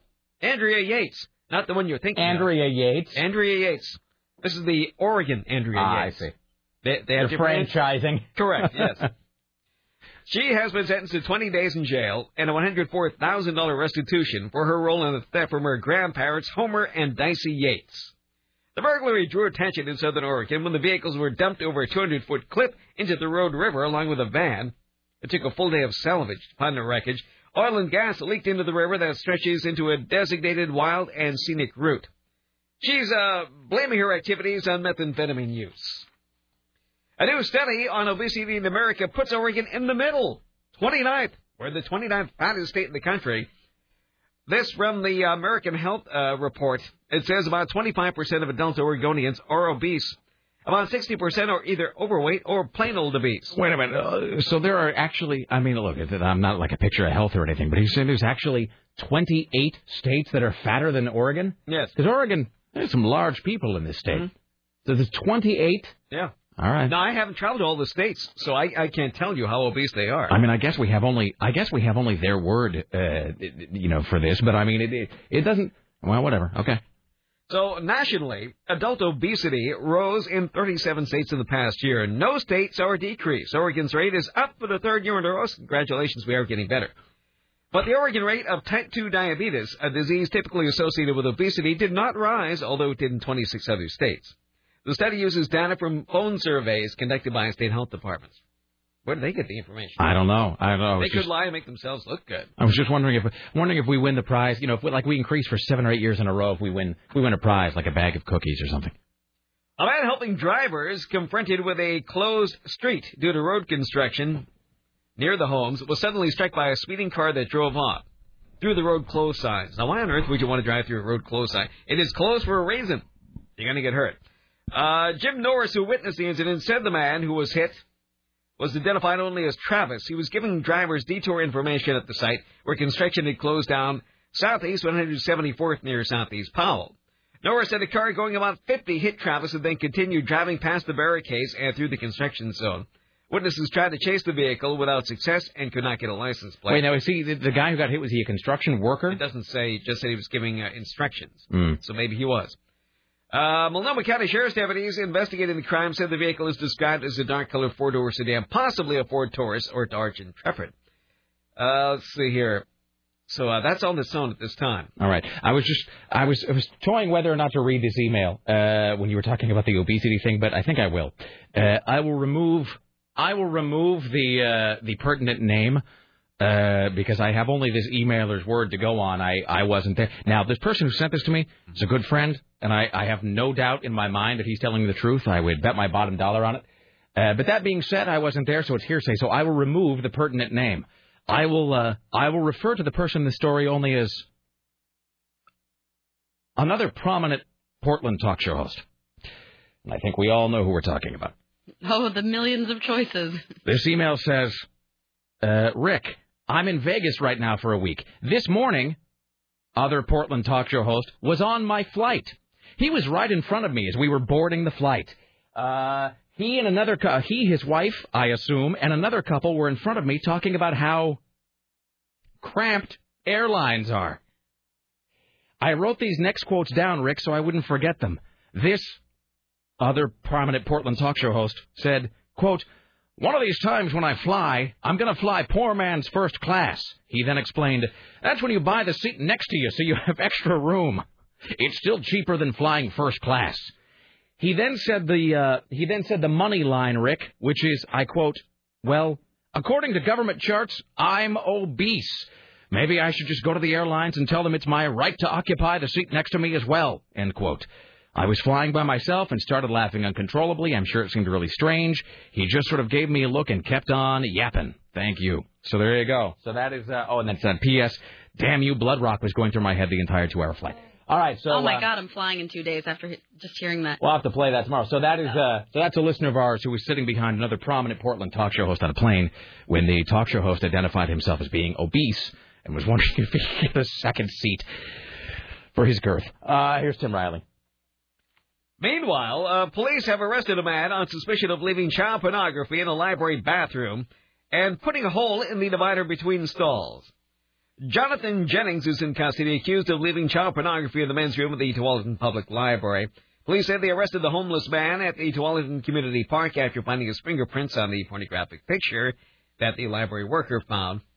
Uh, police said his fingerprints were also on child pornography that was found in the park earlier this month. When he was arrested, police say they found a uh, a hole in the divider of the stalls in the bathroom of uh, Tualatin Community Park that had previously been repaired and reopened. He's now in Washington County Jail facing uh, charges of encouraging child sex abuse and criminal mischief. Well, we've been talking about those uh, bikini baristas that are all over the place, and apparently some people are trying to take advantage of these young ladies. A man dressed in women's underwear and exposing himself drove up to the espresso stand in Parkland, Washington, three times before one of the baristas threw a cup of boiling water at him. Good for you. Mm-hmm. Uh, let's see. Uh, Janie Fadock, a bikini clan barista at Java Girls, says she first thought the man was dressing in women's underwear and exposing himself as a sick joke until he came back several times. The first time he came to the window and he was wearing a white bra and white panties and touching himself inappropriately. Oh wow. The second time, That's a bad way to start your day. I mean, really, you're already out. I mean, look, I understand they take those jobs voluntarily, whatever, but I mean, you're there and you got your cans hanging out, and it's probably cold, and you're working for, you know, however many uh, dollars an hour, and you got to deal with creepy middle-aged guys coming up and going, hey, what size cups do you have of coffee? Uh, and then you get some guy coming up and he's, uh, he's taking out his business and wearing a brassiere. I mean, that's no good. well, part two. Then he comes back a second time. He has underwear over his face. He is wearing he's wearing hot pink panties now. On his face. With hot pink panties. That's great. And uh, the underwear he is wearing, it is all over his face, and there's a little peephole so he can see. He's cut peepholes out of the underwear. So the woman and another barista were working around 9 a.m. when the uh, the incident occurred. They tried to get a look at the man's license plate, but uh, let's see, the top was covered up by the women's underwear. That doesn't make sense. Uh, when the man came back a third time, one of the baristas took a cup of 220 degree water and doused him with it. Excellent. Well done. opened the door and threw boiling water in his face and his chest. And he said, Oh, yeah. Yeah, Maybe that's what he was angling for the whole time. Maybe he was just wondering how many. It's like how many licks does it take to get to the center of the Tootsie Roll Pop? Maybe it was like how many times do I have to antagonize these girls before they inflict pain on me? So apparently, this is a brand new thing in Pierce County, Washington. They're seeing more and more incidents of indecent exposure as more of these drive-up coffee stands open. Many staffed by women uh, dressed provocatively or barely dressed at all. It's like they're asking. All right. I don't think we can make a uh, quid pro status that there is uh, something like this causing effect. They certainly don't deserve that behavior. But uh, they do have uh, some of these stands that have been uh, victimized by these activities, says uh, Sergeant Jerry of the Pierce County Sheriff's So we can look forward to this sort of crime coming to Portland as well. Apparently, this is all starting in Washington. All right then. That's that. Uh, then we have the funeral director arrested on the job in Lincoln City. A funeral home driver uh, called to remove a corpse from an investigation seen in Lincoln County was arrested over the weekend. Uh, Gary Bauer appeared to be under the influence of intoxicants when he showed up at the scene to pick up a dead body. He'd been called to an apartment complex to remove the body after the investigation had been completed. He failed a field sobriety test and was taken to Lincoln County Jail, where he registered a 0.06% blood alcohol content. And uh, his bail is set at $7,500. Under Oregon law, you can be arrested on a DUI charge if you appear to be under the influence of liquor or any other controlled substances. Well, I thought we all knew that. And that's that. Time for a corpse watch. Here's your corpse watch for uh, Wednesday on the Rick Emerson radio program. I'm digging up bones. I'm digging up bones.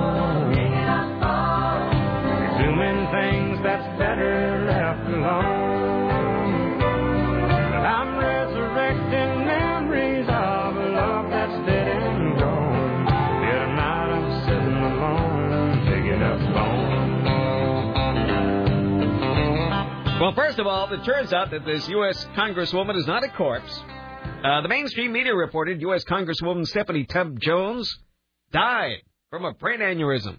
Now we find out from Lisa Desjardins that she's still alive but in critical condition. Well, she's probably not. I mean, I hate to be morbid. She's probably not going to come back because they. I guess it's a.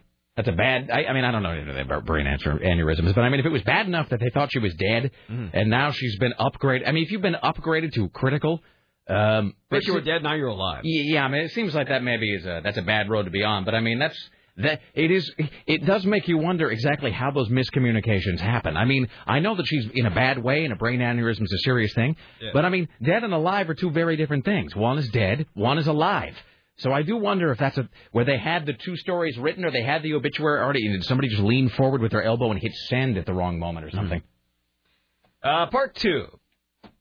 Then we have the premature baby who was pronounced dead. They came back to life after five hours in the hospital. The baby girl was in a cooler, suddenly sh- showing signs of life, and was being tested in the premature baby unit. The doctor estimated that the cooler brought the fetus back to life. The mother from a western village in uh, some country here. Some, in some place. some place that's not Uh-huh. very important. Uh, was in her fifth month of pregnancy. She underwent a series of tests during which it was discovered that she was suffering from internal bleeding, and the fetus uh, had ceased to show signs of life. The woman underwent an abortion, and the baby weighing uh, 610 grams was extracted. The senior doctor pronounced the baby dead, and she was transferred to the cooler. Five hours later, the woman's husband came to the hospital to take what he thought was a dead baby. When the baby was taken out of the cooler, she began to breathe. Oh, that's creepy. It's a zombie child. She's now alive. Uh, part three. The living girlfriend charged with murdering her boyfriend called police Wednesday night to confess to the crime. Uh, hello, I need an officer at Fifth Oak Avenue, said 42-year-old Joanna Hull, calmly telling the police dispatcher. When the dispatcher asked why, Hull responded, I killed my friend. Later, she say, sh- said, I got my confession all written down. Hull is booked into Middleton Jail on charges of murder, tampering with evidence, gross abuse of a corpse, and the death of Keith Payton following a court appearance. Her bond is $265,000. They found Payton dead in an Oak Avenue apartment after a Hull called 911. When officers arrived, she directed them to Payton's body. While talking to the dispatcher, Hull said she didn't remember when she killed her boyfriend about a week ago. Give or take. Uh, the body was in a bathtub. I don't remember, she said. I know I killed him. I just couldn't take it anymore. She told the dispatcher that she uh, then tried to kill herself. I've been taking a bunch of pills every night trying to kill myself, and it's just not working.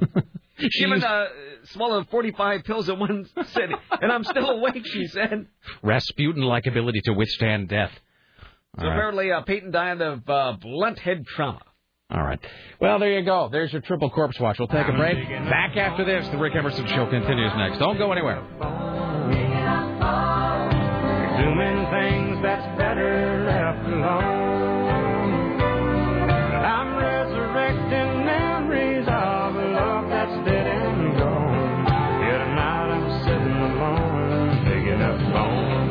Bones. Starting at 7.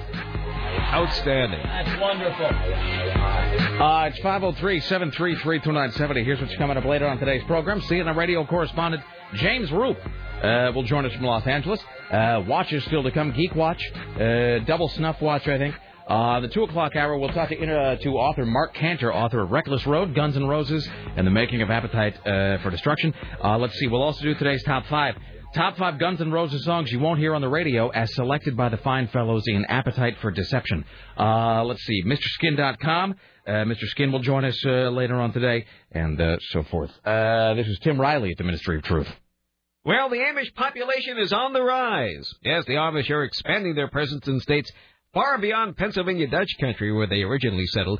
They're searching for affordable farmland to accommodate a population that's doubled. Uh, states like Missouri, Kentucky, Minnesota now see increases of their Amish population by more than 130%. The Amish now have 227,000 nationwide, up from 123,000 in 1992. At the same period, Amish settlements have been established in seven new states. Yes? I was going to ask a question. I have a logistical question about the expansion of the Amish population. How they got there? Well, yes. Well, let's Physically? let's- maybe you can anticipate what my question was. I will let you. Uh, Well, people, uh, the original white settlers to Oregon, at least Americans, arrived here by covered wagon on the Oregon Trail. So if you're wondering how they left from Pennsylvania and arrived in new states such as Missouri, Kentucky, and Minnesota, I would imagine it was the same way. This is sort of related to my question. Uh, my question was going to be, okay, so you got, let's say, so there's more Amish now than there was, like, what, 10 years ago or whatever? Twice Right? as many. Twice as many. 130% more. So here's my question. So presumably that requires new land on which to live, right? Mm-hmm. Like you can't keep putting the same amount of, you know, more mud in the same sack. Mm-hmm. So the Amish got to get new farms or new, you know, uh, whatever, you know, acres. So they got to buy that property, which then begs the question, and I know that's the incorrect phrase, but it, it but Oh, how do they get a loan? Prompts the question. Well, uh, where does their money come from? Like whence does Amish money derive? Like what I, I believe they help each other out, don't they? yeah, but I mean, but you can't just. Cre- but I mean, what does that mean? I mean, they can't just create money. Like the Amish must earn money somehow. You you can't buy land with beads. Like, well, can I give you some butter for this they, land? They do non-farming jobs such as construction or cabinet making that fit their values and allow them to remain independent in many Ah. cases. Okay, no, that's true. That's right because there is like it's like uh the Amish do make furniture. Yes. Uh, isn't that who else does this? Is it Shakers, Quakers? They used to be the Candlestick makers. I don't know what I'm doing. Uh, okay, no, the- that is correct. The Shakers used to, but the Shakers are no longer around. Do you know why the Shakers? This is completely true. There was a, the Shakers were a sort of extreme religious sect. Uh, that, in New Hampshire. It flourished in New Hampshire and have now uh, kind of gone the way of the dodo. Do you know why that is, Tim Riley? Well, they all died out. Uh, uh, but do you They're know a bunch of old spinsters. Well, the, the, They didn't procreate. That's exactly what it is. The Shakers preached. How dumb is this? The Shakers preached a non-procreative lifestyle. You were not to have relations at all. So, really, here's a little tip from me to you. If you're trying to grow your faith, having one of the tenets of your religion be that you can't have sex, wrong way to do it. So, that was a that was sort of fire that kind of blew itself out. Mm-hmm. So, all right. Anyway, but they made some fine furniture. Not Quakers. Quakers didn't make furniture. They made Richard Nixon. Here's Tim Riley. That's correct. Uh, so that, that's the end of that. I don't even know. Do the uh, Amish have a website? I guess they couldn't. If you're looking up information about the Amish, I don't know. Uh, well, that- Amish.com. That's another question: is how, how do the Amish disseminate information about themselves, or do they? Well, even in Canada, They can't have even have Amish buttons. I mean, for the love of God. So Do they have their own post offices? I don't. Think, I, I would imagine they can receive mail. we should totally. This is like how Lycus does that Ask a Mexican segment. We should totally do Ask an Amish. But they're not allowed to use the phone. Well, see, but I don't know that that's true. They're allowed to use payphones that aren't on their property. Because when I went to Wisconsin, I remember there were lots of Amish people. I was obsessed with them, and they would be riding their horse and buggies like Yeah. down the street.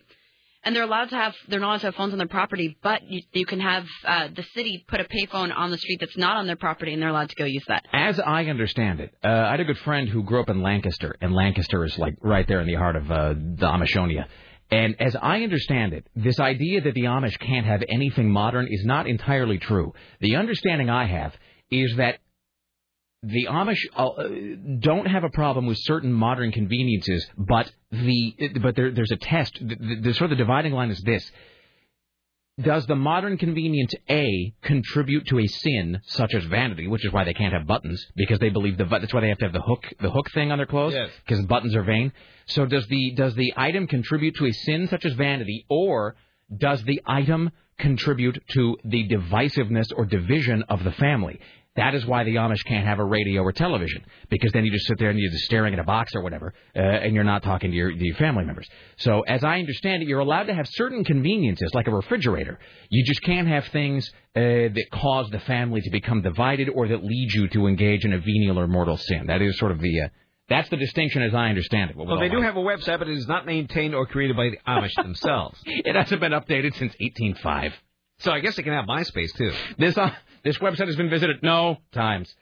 Uh, let's see here. We've got uh, some Amish calls. I should have expected this. Hi, you're on the Rick Emerson Show. Hello. This is me. Yes, it is. Hello, sir. Hello. Uh, this is Chris from Salem. Rick Sims here. Hello. Hi. Yes. Hi. Uh, you had a question about what Amish do for money. Yes. Uh, they work in factories, a lot of them. And a lot of them don't farm anymore because there's not enough farmland. So they actually go out. There's a lot of RV factories, mobile home factories, furniture, cabinets, and that's what they So do. So they go out and they work among the English, and then they just go back to their homes at night. Yeah, where they have these these big, you know, 15, 20 passenger vans that shuttle them back and forth. It, they A can, they can ride in microbus full of. Amish. What is a group of Amish called? I mean, it should be. I know that it sounds like a bad stand-up thing, but I mean, it's the Amai. Uh, Amai. All right. It's, it's, it's stinky bundle. I don't know. A sticky bundle of Amish. Okay. Do you have any other information to share with us, sir? Uh, that is about it. All right. May the good Lord bless you and keep you. Oh, uh, one more thing, Rick. Yeah. Yeah, all right. Thanks. I, you know, I. Oh, did you know do that Amish dolls have no faces? Creepy. That's creepy. So they're like the cover of the, like the paperback cover of The Shining. Mm-hmm. Just like a big silvery glow, like Cobra Commander.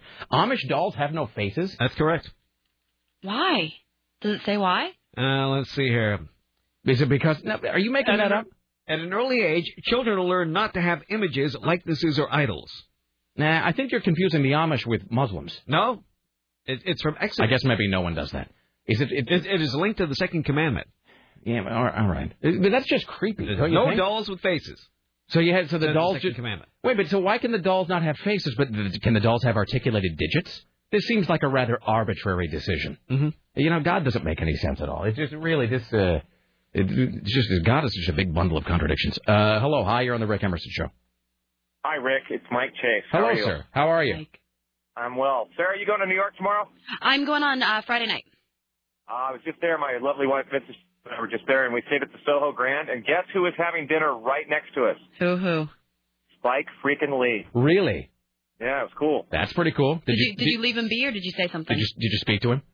No, um, didn't say a word to him. But the next night, we were coming back from dinner, and um, I was doing some pull-ups in the staff up around there because they're doing all these building refurbishments. And uh, we were with a couple of friends, and no pull-ups but me, so everybody started doing push-ups. And my wife was wearing a dress, and her friends were and they were doing push-ups. You know, imagine New York City doing push-ups wearing a dress. And Kiefer Sutherland was by. Really? And he goes, oh, that's an attractive sight, I got to tell you.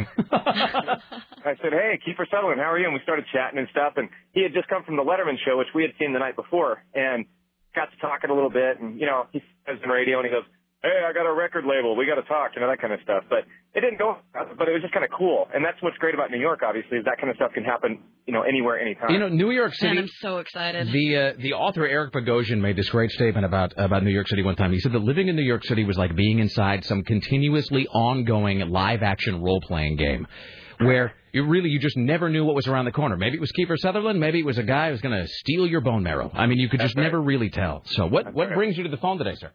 Uh, well, you're talking. My my aunt was in town last week, and we just happened to be talking about the Amish. And I think the other guy that was just on may have made the point, but just to put a little finer patina on it, um, she told me that the, the Amish people do work in factories, but specifically the Amana Radarange factory. That your Amana Radarange was probably made by an Amish guy, and I just found that funny. And That's so, and, and my aunt's a really, you know, respectable woman, real educated woman. She wouldn't just pull this out of her hat, so I, I believed it. That's fantastic. I really see, and I, I'm like you. I like to know sort of uh, fundamentally useless yet fascinating bits of information, such as that. All right. All right. Have you Well, seen uh, Have you seen that documentary Devil's Playground? No, but I saw Man on Wire. Did you see that? Man on Wire. What is that? Oh my God, that's such a great movie. It's like such a well-told story. It's a, it's a documentary about this guy named Philippe Petit, or uh, some French guy that he, you know, he did the wire across the World Trade Center towers back in the 70s. Oh, he right. All, he, he snuck all of his gear past security and got up to the top of the World Trade Center towers just after they'd been built. And then he got a high wire act for 45 minutes, walked across the towers, and you know, stunned New York. And and then eh, and then he, they came down and he got arrested. And he was like a folk hero for all this time. And so they told this whole story about how he got his equipment up there, but they showed footage of how the World Trade Center towers were being built from the ground up, which was the creepiest thing to watch, knowing what happened to him in the Right. end. So you're watching them go up, and then you imagine them going down. It's really strange, but a great movie. All right, I'll watch that. Having having heard that description of that movie, let me share with you Devil's Playground, which is a pretty. It is messed up and very interesting. It's a great documentary because there is, uh, and I'm going to mangle the pronunciation probably, but there's this thing that all the Amish kids do when they turn 16, and I believe it is pronounced Rumspringa, uh, which is like where you are supposed to go out and live among, you know, the English, the, the non-Amish. Uh, you're supposed to go out and, and drink deeply from the cup of life, and I don't know, booze and horror or whatever, and basically just go out and do all the stuff you're not supposed to do as an Amish, just so you can ha- make an informed decision about whether to return and live the rest of your adult life in the Amish community. So, Right, yeah. so they track a bunch of kids uh, as they go out and they just sort of live in the, wherever the hell they go, uh, and then they decide whether or not they want to return to the Amish community. So it's a, it's a good film. I strongly recommend it, sir. All right, I, it's, it's funny all those like the the Amish and the Mennonites and the and the Quakers and all those guys, they're all Anabaptists, which means they don't believe in the original sin, so they don't get baptized right away as if they were born dirty. You know, they have to go out and make a choice later on about being baptized and committing to God and all that kind of stuff. So that's probably what that's born from. Yeah, probably. See, and I'm a, I'm a Catholic, so I was just uh, I was just flawed and doomed and damned and corrupt like from the very beginning. So you know, Right. it's uh, all right. Thank you, All right. sir. Sure. Have fun in New York, sir. It's good to talk to you. Thanks, you too, Mike. Mike Chase, ladies and gentlemen. Here's Tim Riley. All right, so we're done with the Amish. Yes, I believe we are, Tim. Okay, let's talk about other things then. Uh, passengers traveling coast to coast on some American Airlines flights can now use the internet. This passenger said AirCell's GoGo service is uh, very helpful. It provides true broadband mobile Wi-Fi services, Mobile. including email, internet, VPN access on Wi-Fi enabled devices such as laptops, PDAs, and smartphones. So this is what airline? American. Wait, is American Airline the same? Are they the ones that are just screwing us on something? Is this like the offset of screwing they just gave us? I don't think so. Didn't they start? What, what was the airline that was going to shaft us like seven dollars for water or something just a week ago? Was it American? I don't remember. I don't know. There was some airline. Maybe it's It's all like the American or. United. It's probably all of them. I mean, let's be honest. Eventually, they're all they're all going to JetBlue's pile even on. charging for extra bags. I was looking at their policy. See, and I thought JetBlue. I mean, JetBlue's a little pricey to begin with, though, aren't they? Mhm. I mean, they're a bit of a luxury airline. So, so this is, you know what it is? This is, uh, this is what magicians call misdirection. Like, Look at this bright shiny object, Ugh! and then they're just giving you the big kick right in the wallet. So, uh, five dollars for a blanket. All right.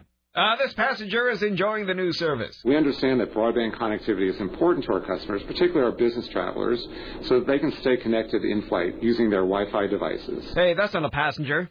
They were misidentified. Yes, that was a little bit of fibbing they did right there. see. Uh, let's see, Rick. I'm only speculating, but considering at one time the Amish didn't appreciate getting their picture taken. That's true. They still don't. Really? Yeah, my dad asked me to go up to the Amish family and ask if I could take pictures. What did he want you? So there's because he said I talk for a living, and, and therefore I'd be able to f- pull this off. And plus, if the Amish guy snapped and started beating somebody, he wanted he wanted you to take the blows for that.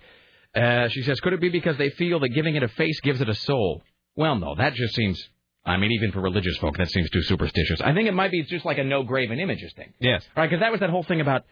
Remember, leading up to, uh, I mean, even before 9/11, there was that whole nutcasery in Afghanistan where the Taliban were blowing up those Buddhist statues that were like a billion years old because they're like, blah blah blah blah blah, graven image under the Lord, blah blah blah, made up crap, blah blah blah. Uh, so, I mean, and so they were like blowing up these ancient artifacts or whatever. So, Why don't the Taliban have an Olympic team? Seriously, if you want to find enemies to beat in the competition, really, we ought to recruit them. You mentioned the, the Taliban on the box of hey, Wheaties. hey, wait a minute. Probably not. Man, I gotta just I gotta fight the jokes back down. Sometimes it's like when you're trying not to throw up and you gotta go, don't puke, don't puke. I got I got so much uh, comedic bile rising up right now, and I gotta shove it right back down because then none of the jokes are appropriate. Well, I'll bring them back. No, no, no. Let me just stop for a second and take a sip of water, and then I'm gonna get- I'm gonna take that thought and run with it. Just a moment. Hold on. Ah, all right. This is a great idea for see because you know not to go back on the Tropic Thunder thing, uh, but let me go back on that for just a second. So I saw Tropic Thunder last night. Big disappointment. Uh, not entirely bereft of comedy, but largely bereft of comedy. I mean, it really was like it was like rooting through a trash can looking for diamonds. I mean, you know, or or diamels or whatever those things are. Um, i I would say there's like a one one laugh out loud for every 11 minute, you know, the, the movie ratio. So, but they were trying to position Tropic Thunder as being this sort of like dark comedy where it was sort of this, you know, kind of like The Player with uh, Tim Robbins, which I think is maybe maybe one of the finest satirizations of the Hollywood movie system ever ever created. And they were really trying to position, no, no, no. What we're going to do is we're really going to uh, we're really going to take a bare knuckle approach to some of the excesses of Hollywood. And we're really, really going to deconstruct the whole thing and whatever, blah blah blah. Which it doesn't work um, because none of the characters are believable. Uh, none of the characters. It's like they pick the safest targets you could possibly imagine. I mean, I was really going into it hoping that they were really going to take some of the things that, that really are kind of silly or strange or uh, just sort of weird or pompous about Hollywood and really give them just a good once over. And there was really none of that at all. So it was kind of marketed as this merciless take no prisoners, prisoners comedy, which I think is solely now based on the fact that Robert Downey Jr. is playing a black guy and that they use the word retard a lot. And that like that somehow passes for edgy, insightful comedy at this point. It does not. Um, but what somebody really ought to do, Tim, somebody really ought to make a very black comedy where they try to recruit the Taliban to have an Olympic team because Olympic viewership. This is so genius. We should register with the Writers Guild like today. All right. And we should file this idea away like now. Uh, I'll be gracious and give you co-writers credit. So th- there there ought to be some sort of a movie where they decide that the Olympic viewership is way down, and it's because the glory days of America facing off against the Russians in hockey, those are over. The, you know, the, the, the glory days of America facing off against, you know, whatever, blah, blah, blah, gymnasts, the, the path. There's nobody to root against. There's no villain. There's no archenemy. There's no definitive foe. And so they try to get a terrorist organization like the Taliban or similar to enter into the Olympics just so that America will have a strong enemy to root against so that viewership will rise and everybody will make money. That's a great idea for a movie. That would be a legitimately uh, sort of spiky, barbed comedy if done right. That's a great idea, Tim Riley. You betcha. That's really one of the best ideas you've come up with this month. Are you listening, CBS? I'm just saying. Uh, you know what? And that was a bonus right there. What you, you know, the, you know, the CBS says, Tim Riley, will you come and you do some news? Maybe make a pithy comment. Uh, add a little balance to the new, you know, to, to the program. And you come and you do that, but then just completely without even being asked, just as a sort of like as an extra set of comedic steak knives. I don't knives. have to be asked. I know it's my duty. You just, you know, you come and you just give, Tim Riley. You give and you give and you create ideas. I A- want nothing in return. a wealth, a comedic bounty of entertainment and musings is what you've given us. That's a great idea. Thank you. Thank you. Does Afghanistan have an Olympic team on That's KCMD. Portland? Uh, I'm not sure. I don't know either. Did you say Afghanistan? Afghanistan. I think they were actually not allowed to have a team. Really? I, I, I Why believe I is read China allowed to have a team? Doesn't China drive over people with tanks? Yes, Never mind. they're the hosts. I suppose. Hey, am I, did I read this right? Is, is North Korea going to be hosting the next Olympics? Am I making that up? crazy. It seems like I read some news story the other day about like can North Korea pull it together in time for the Olympics? Doubtful. I don't know if that's true or Well, not. I guess Afghanistan does have a team, Really? but a very small Yeah, team. they they kick uh, dead goats' heads, don't they? That is a national that sport. is We one of their sports where they kick a dead goat around a field. Well, We're not making that find up, by anybody the else way. who wanted to play. That's- That is what. Do you remember hear that? Remember, like in the in the early days of our war in Afghanistan, which I think is still ongoing, even though no one talks about it. Um, th- then we they were talking about you know you know what's kooky about Afghanistan's and one of their country sports. It's like Quidditch, but on the ground with a goat, uh, and he's dead. Uh, it is kicking the body of a dead goat around a field. I mean, I'm sort of reducing it. I, I was going to say I'm oversimplifying it, but what else could there be to it? I mean, really. I mean, unless there's some sort of like difficult offsides rule to remember. So, all right. Anyway, everybody file this away. Afghanistan, Taliban, Olympics, foe, ratings, money. Bam. There you go. That's a good idea. Here's Tim Riley. The man behind the Burger King bubble bath that got the employee fired at an Ohio restaurant is speaking out. Timothy Tankett decided to take a foamy bath in the chain's large stainless steel sink. A videotape was made and posted on the YouTube. Uh, it shows the heavily tattooed aspiring rapper cavorting to uh, a videotape. And one of them is heard saying, quote, Tell everyone to grab some breakfast. The dishes are really clean. Taggett admits the stunt was stupid. It was just a spur of the moment idea. Didn't think it would get this far. So, no, I didn't really think it out. All the employees involved were fired. Tankett said the Burger King scandal will boost his rap career. On Saturday, he and another uh, Ohio rapper named MD Donalds, or MC Donalds, get it, recorded a song, Sneak King. Now I get sponsors from soap and water. I'm in the dishwater floating in my boxers. Was he talking or was he rapping? I don't know. I don't know. I- but this is Ohio. I, I lost the thread of the Like story. the dishwater? What? Wait, no, is he a, boxer? is he a rapper named MC Donalds? no. Or is it somebody Another else? rapper is named MC Donalds. How did he enter into the story? He is the, the fellow who was uh, in the sink taking a bath on the YouTube video. Wait, but okay, so the guy in the sink Mm-hmm. is also a rapper known as MC Donalds. No, that's a different rapper. Okay, Who was just talking right What- now? That was no, no, Timothy no. Tankett. No, no, no. no. Here, no, here's my question. I can't believe I'm seizing on this point, but it's what we do. You have the guy bathing in the sink. Mm. That that would be Okay. Timothy Tankett. Right. How does MC Donalds enter the story? Because on Saturday, Timothy Tackett and another Ohio rapper named, Named MC, MC Donalds, Donalds. Okay. recorded a song named Sneak King. I see, in which they're bathing in the thing. All right. What is the name of that soundbite? Taggett 082008B. Tag it zero zero. All right. Uh, let's see. Uh, two zero zero eight B. That is correct. Yes, that was the last uh, one. That's uh, this one. Now I get sponsors from soap and water. I'm in the dishwater floating in my boxers. Wow. Okay. By the way, I don't understand. Is he talking or rapping? I don't understand either. Well, it's Ohio. As though that explains it all, and it does. I can't get past how genius that that Taliban Olympic idea is. That's Yes. that's really really great. And, And I mean, you the- want an enemy, that would be a great enemy. And the jokes just write themselves. Mm-hmm. I mean, I mean, it Nobody really, else has done it. that Taliban team is blowing up. That Taliban team is blowing up.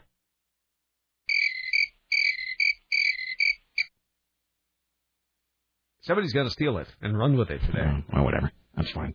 and it's fine if they do. It's clearly not appreciated here anyway. Here's Tim Riley. Uh, now parents have to worry about their kids uh, coming home with more than a cold at school.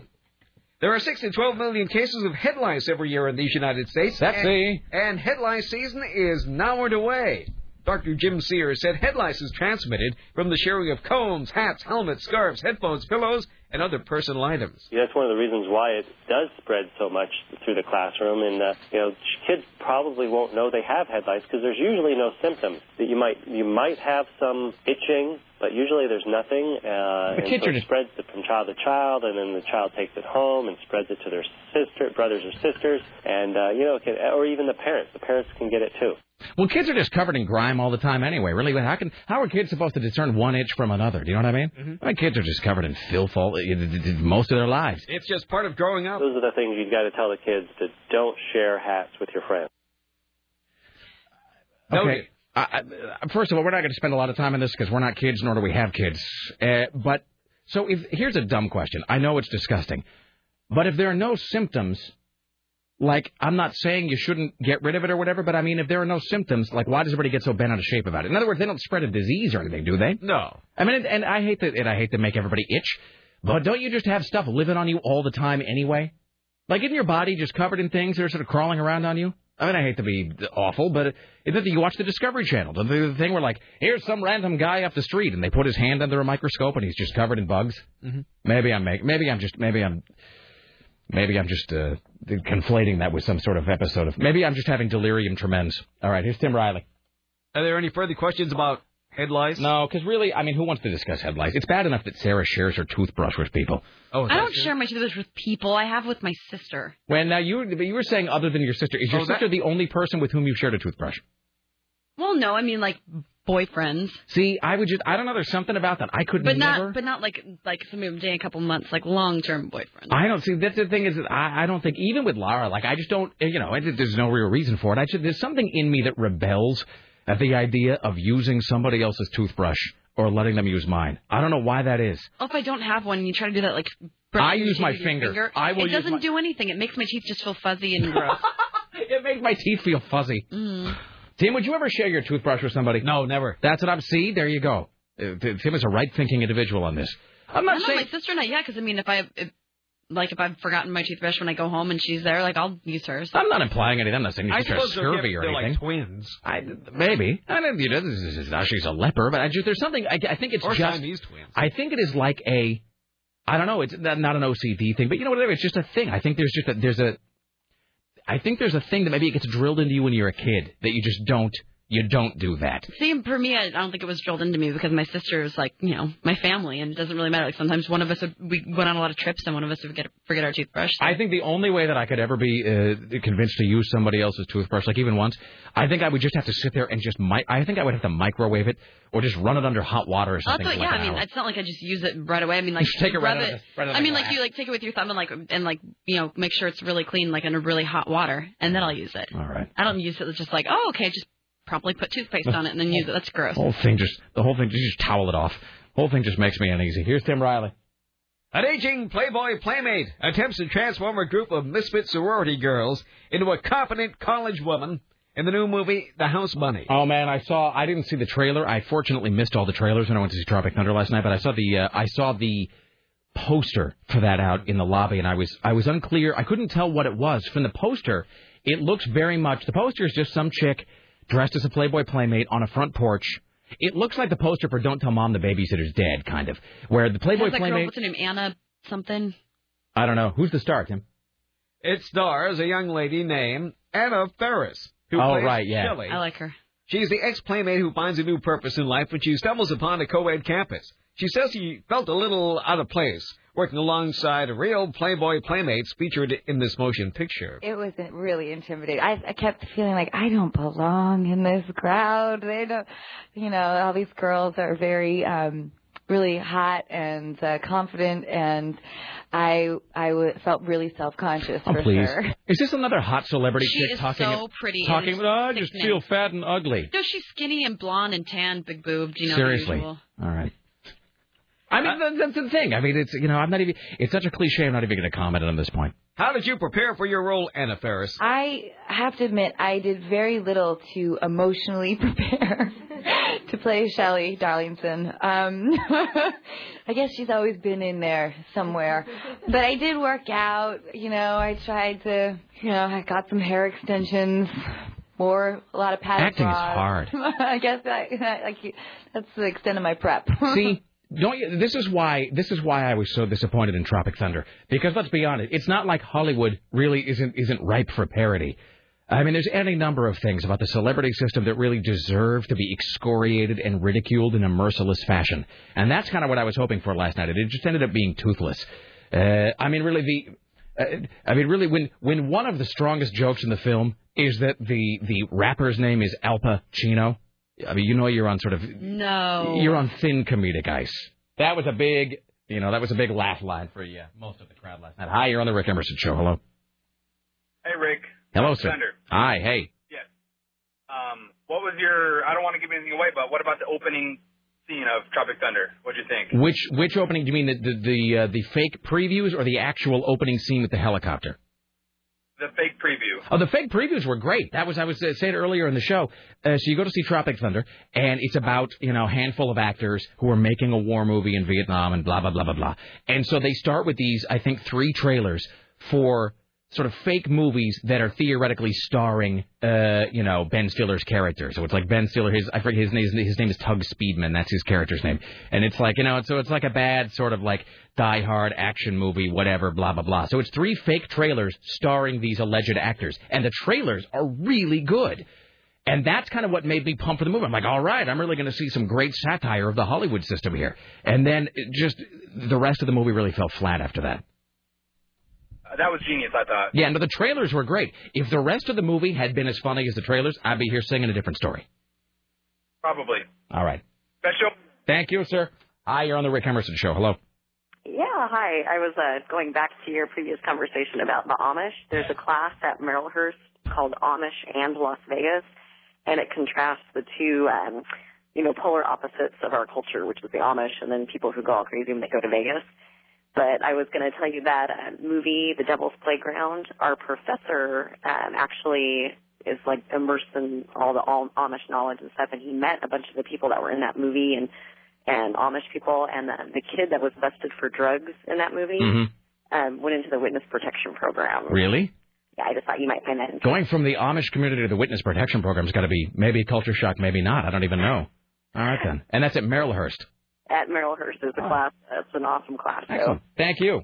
All right, bye. All right, there you go. Marylhurst University, one of our fine sponsors, by the way. Uh, oh, hey, wait. Speaking of nothing, hey, did I tell you about this bacon thing we got? No, you said you had a bacon. I got thing. some- I haven't seen it. I got bacon in the mail. Uh, so we'll get to that later on. Uh, we'll get to bacon later on. We'll talk to Marc Canter, author of Reckless Road, uh, Guns N' Roses and the Making of Appetite for Destruction. Uh, we'll do the top five Guns N' Roses songs you won't hear on the radio as compiled by the guys in Appetite for Deception uh, and uh, Jim Roop. Here's Tim Riley. Riley, Riley. Let's do a penis watch. Here's watch, yep. watch. Penis Watch for Wednesday. on the Rick Take a look at my enormous penis, and my troubles start a melting away. I take a look at my enormous penis, and everything is going my way. A Mossman man, this is Australia, uh, punched his girlfriend in the face when she refused his invitation to have sex by biting his genitals. Wesley Lawrence Clark uh, pled guilty in court to four assault charges and three breaches of domestic violence orders. The uh, defense attorney told the court that when, uh, let's see, oh, this is really, okay, I'm trying to, this is Australian. It's not written in. Uh, it's not written in English. She declined not by speaking to him, but by biting him in the genitals. Well, that would be a strong indication of a no. He is in considerable pain. Uh, the prosecutor said that uh, the man punched uh, the lady a number of times in the face. He also uh, told the court that it happened. Oh, he also uh, punched and kicked the lady in the face and the ribs. He also admitted to uh, biting her in the mouth as she sat drinking. I don't. Is this like an Australian thing? Because It this is. story doesn't make any sense. It doesn't. It uh, it has verbs and adjectives removed, unless somebody is trying to translate Australian. Translated from the original Australian. Yes. Uh, he also uh, admitted to uh, slapping his aunt, aunt Penelope Winkle twice in the mouth. Wait, hold on. Slapping her with what? No, no, no. Is that code for something? Slapping his aunt Penelope Winkle? No, that is her Twice name. in a month? That's the way it's written. What? Yeah. Well, anyway, the magistrate sentenced Creek, who had already served 180 days in prison, to three months imprisonment and two years probation. And this is for slapping his aunt Penelope Winkle, uh, and, and I guess his uh, girlfriend who bit him. mm, and the genitals. He asked her to? No, he didn't ask that. Oh, see, that's what it sounded like. Yeah. No, no, no. It sounded like that's how he wanted it. Like he was No, all oh, I like, see. "Come on, give me a good biting No, then." no, no, no. She refused his invitation to have sex by biting his genitals. Oh, Oh, not to have sex by biting his. Okay, I thought you meant to have sex by biting. No. Okay, he wanted to I'm have sex, and rather than just say no, she gave him a good uh, a chomping. Yes. Then he gave her a good punching. Then he slapped, uh, slapped Aunt Penelope Winkle twice in the mouth. Pardon me, I gotta go slap. Uh, I gotta go slap that Winkle. I'm gonna begin saying that all the time. I gotta go. Uh, I gotta go slap the Ant Winkle. You'll uh, you understand if I'm not back for a few minutes. That's great. Is that the end of the story? I hope so. Thank God. There's your penis watch Take for. a Uh, look at my Jesus. enormous penis, and my troubles start a melting away. I take a look at my enormous penis, everything is going my way. Oh, by the way, we'll get to Jim Roop in just one second, then more from Tim Riley later on. Mr. Skin from MrSkin.com, Top Five, Marc Canter, etc. Uh, I walked by Richie in his room just recently, and Richie was in there rubbing his stomach, and I said, "What are you doing?" And he said, "Quote, I'm trying to massage the gas out." So, y'all might want to take a uh, might want to take a secondary route to get to the Why? kitchen. Why do you have to share that? Because I don't want you to. Would you I want, rather? it, I want him to remain a hero in my head that picked up the tree from Highway 26, not the guy rubbing gas out of his stomach. Well, how do you even massage the gas You out of your don't. stomach? I mean, really, all you do is you just, uh, hey, I have a, well, never mind. Never mind. Ask. No. Ask. No. Ask. No. Ask. Sarah, do you want me to ask? No. Yes. Get it over I with. can flip a coin if you'd like. No. I wants have you him- to ask. I'll go with him. It's kind of gross. Do you still want to know, Tim? Yeah. Is this just because I'm going to say it, but you're not really going to be listening? I'm listening right now. I'm really not going to be listening. When did that occur? I no, just, we're listening right now. I have this question. All right. I don't even know. Even even for this show, it's a little. Uh, Okay, then let's. It's a little unpleasant. Let me think about it while we're talking to Jim Roop. Let's welcome him now from Los Angeles, Well, he reports the news as only he can do. Hello, Jim Roop. Howdy, sir. Hi, how are you, brother? How's life? I'm doing well, thank you. Life is great. Oh, all right. Well, a guy uh, who I'd never heard of died. Uh, but but it was but CNN uh, d- decrees it w- worth talking about, and I guess it was I guess it was kind of a big deal. Depending, I was saying earlier, if you're a stoned college student, uh, this is probably something that affected you quite a lot. So it was a guy who was a member of the Dave Matthews Band, which and the Dave Matthews Band seems to be sort of one of those groups that you listen to at a certain stage of your life. Uh, you know, usually when you're spending a lot of time sort of hitting the bong and then maybe uh, rolling around on a lawn nude or something. um, I, anyway, so- ne- I never was much of a Dave Matthews Band fan. well, I think that, in fact, I think Sarah actually said that you were a fan of the Dave Matthews Band in college, uh, and then you sort Me? of was that No, you? Who was it that you were a no, fan no, of in no. college? Who was it that we were talking about that you said you were a fan of them in college, and then as soon as you graduated, you were not no, that wasn't me. I think I was just making fun of all the sorority girls in my life in college that were just. It was great how vociferous you were just now. No, I have I have actively loathed Dave Matthews since he existed. It was like I accused you of being a communist. No way. No, there were the Dave Never! Matthews girls in school, and there was me. No. But I do know LeRoi Moore. Really? Could I just? It was like you you just squealed like you were in hot oil no, just that's what now. you used to like describe those those like idiot girls who pretended at you know in at school that they liked music, and you know the default was like either Jack Johnson or Yeah, Dave oh, Matthews. totally. Well, I'm glad you clarified that because I've been carrying around in my head this idea that for four years you liked Dave Matthews. God no. All right, I'm I'm glad to know that. Really, you've that's a little that was a little stain against your name that I can now remove. Uh, anyway, but yeah, so you go to college, uh, and you know, and then you spend a lot of time wearing natural fibers and being lame, and part of that is listening to Dave Matthews. Uh, so that being said, he has proved rather adept at, at just milking that audience for all it's worth. So you know, it is a capitalist country. God bless him. Uh, but so this guy, what did you say, Tim? Tim, what did you say? Larry King called it. Larry King said he he uh, was killed in a TV accident. Larry LeRoi Moore. He's trying to read out the teleprompter, which obviously was hastily assembled. and Larry Larry King, and I guess he was uh, killed in a TV accident. fell on him during an earthquake. which is a TV accident. That's I I love the idea that that, you know that like you were crushed when John Larroquette fell on you or something. uh, so who is this guy and what happened to him? Well, he's the sax player. He, first of all, it's it, it was a weird.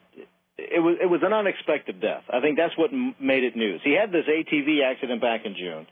He was released from the pretty serious. He was released from the hospital. Was to begin uh, physical rehabilitation. There was uh, another sax player has been filling in for him, so the concert wasn't canceled last night when he died. So they just kept on rolling. The show must go on. That's dedication. Yeah. Uh, but you, you know, and everybody thought he was on the road to recovery, I guess. And then in July, he was readmitted to the hospital, and then died last night or yesterday uh, from complications from his injuries. Not no real uh, statement has been released about the exact cause, nothing like that. But I do know who the guy is, and, and although he really didn't get much chance to to show off his talents in the Dave Matthews Band, I mean, because he's sort of a background guy. Right. Um, he he really is a good musician. I, I've heard a couple of solos of his, only because um, I, I've today I've been searching a lot. They can't can't find a solo because Dave Matthews didn't obviously give him that much room to to expand. Right. Um, but I, but you do know guys like that. You know, I'm a I'm a, a jazz guy anyway, so you kind of you kind of get to know names. Well, a lot of times, you know, in bands like that, you can tell that they're just crack musicians. I mean, they're really good. You know, they're the guys who really, really know it.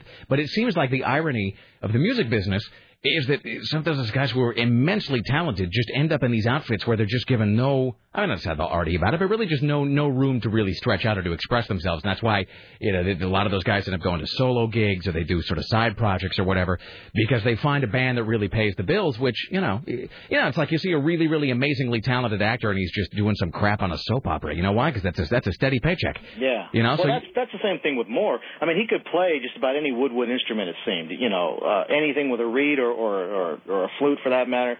Um, you know, because you, when you listen to some of the songs, you hear all that stuff in the background. Right.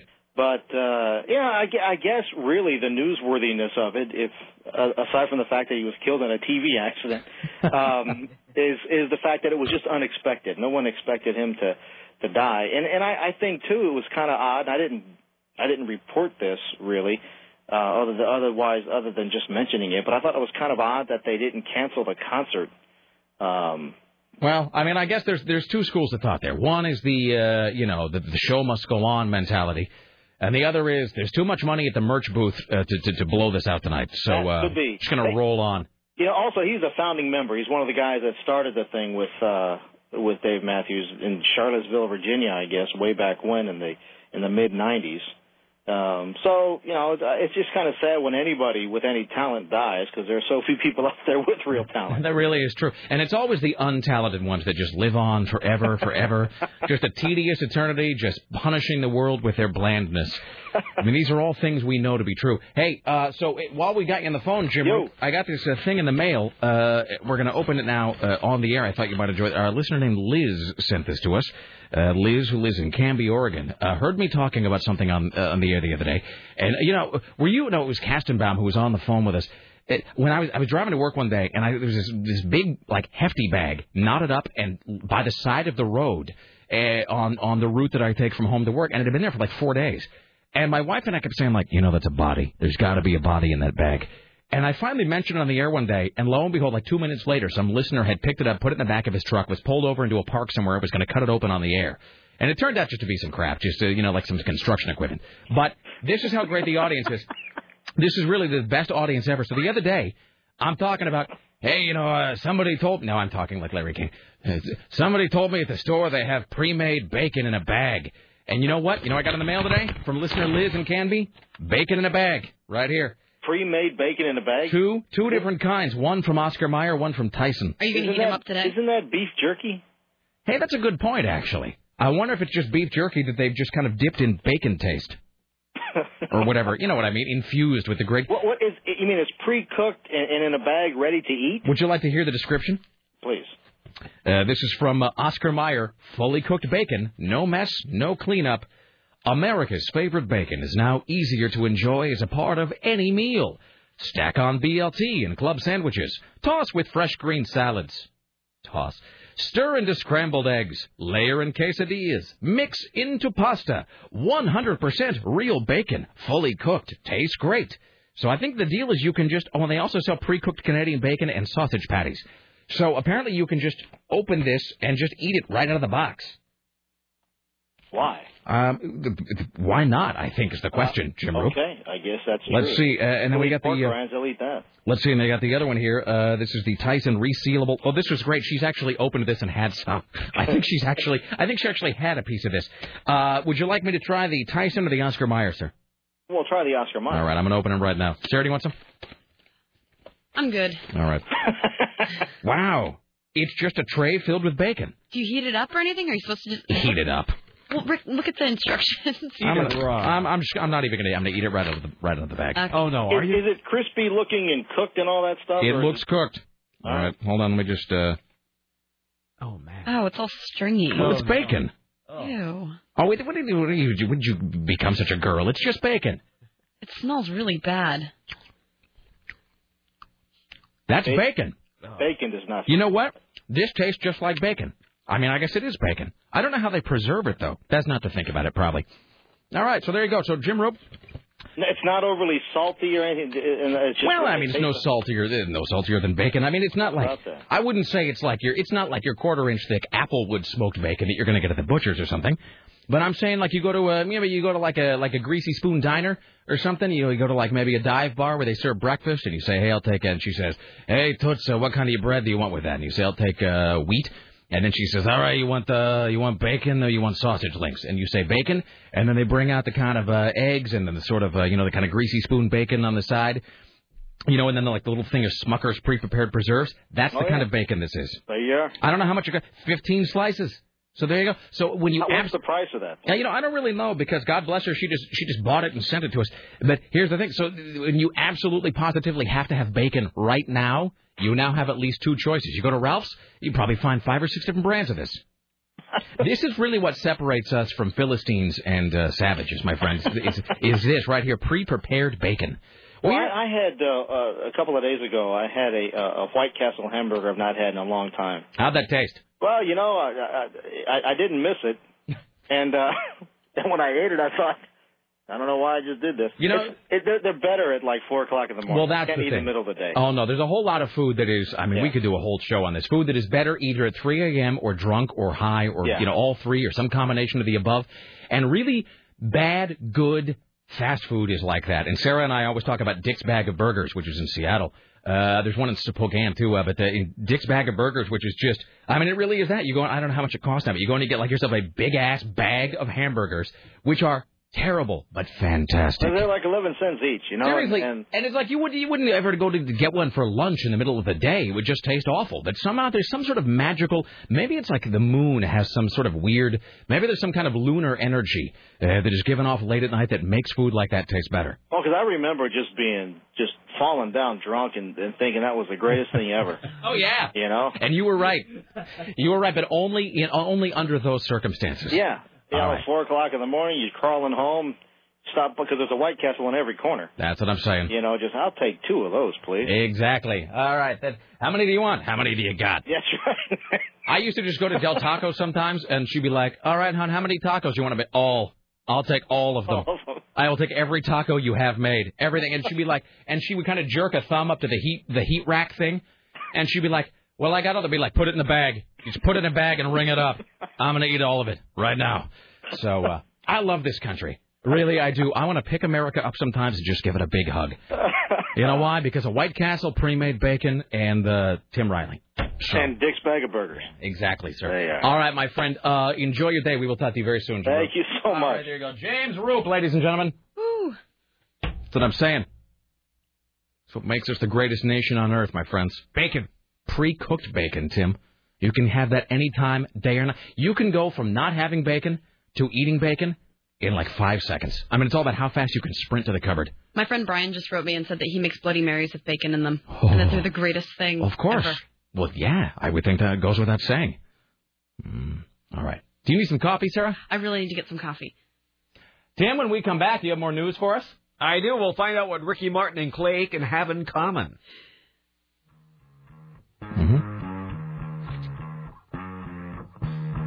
Okay. It's the Rick Emerson radio program. Back after this with Tim Riley. That's uh, that's hitting the first post right there. Uh, and more, including Marc Canter. Stay there.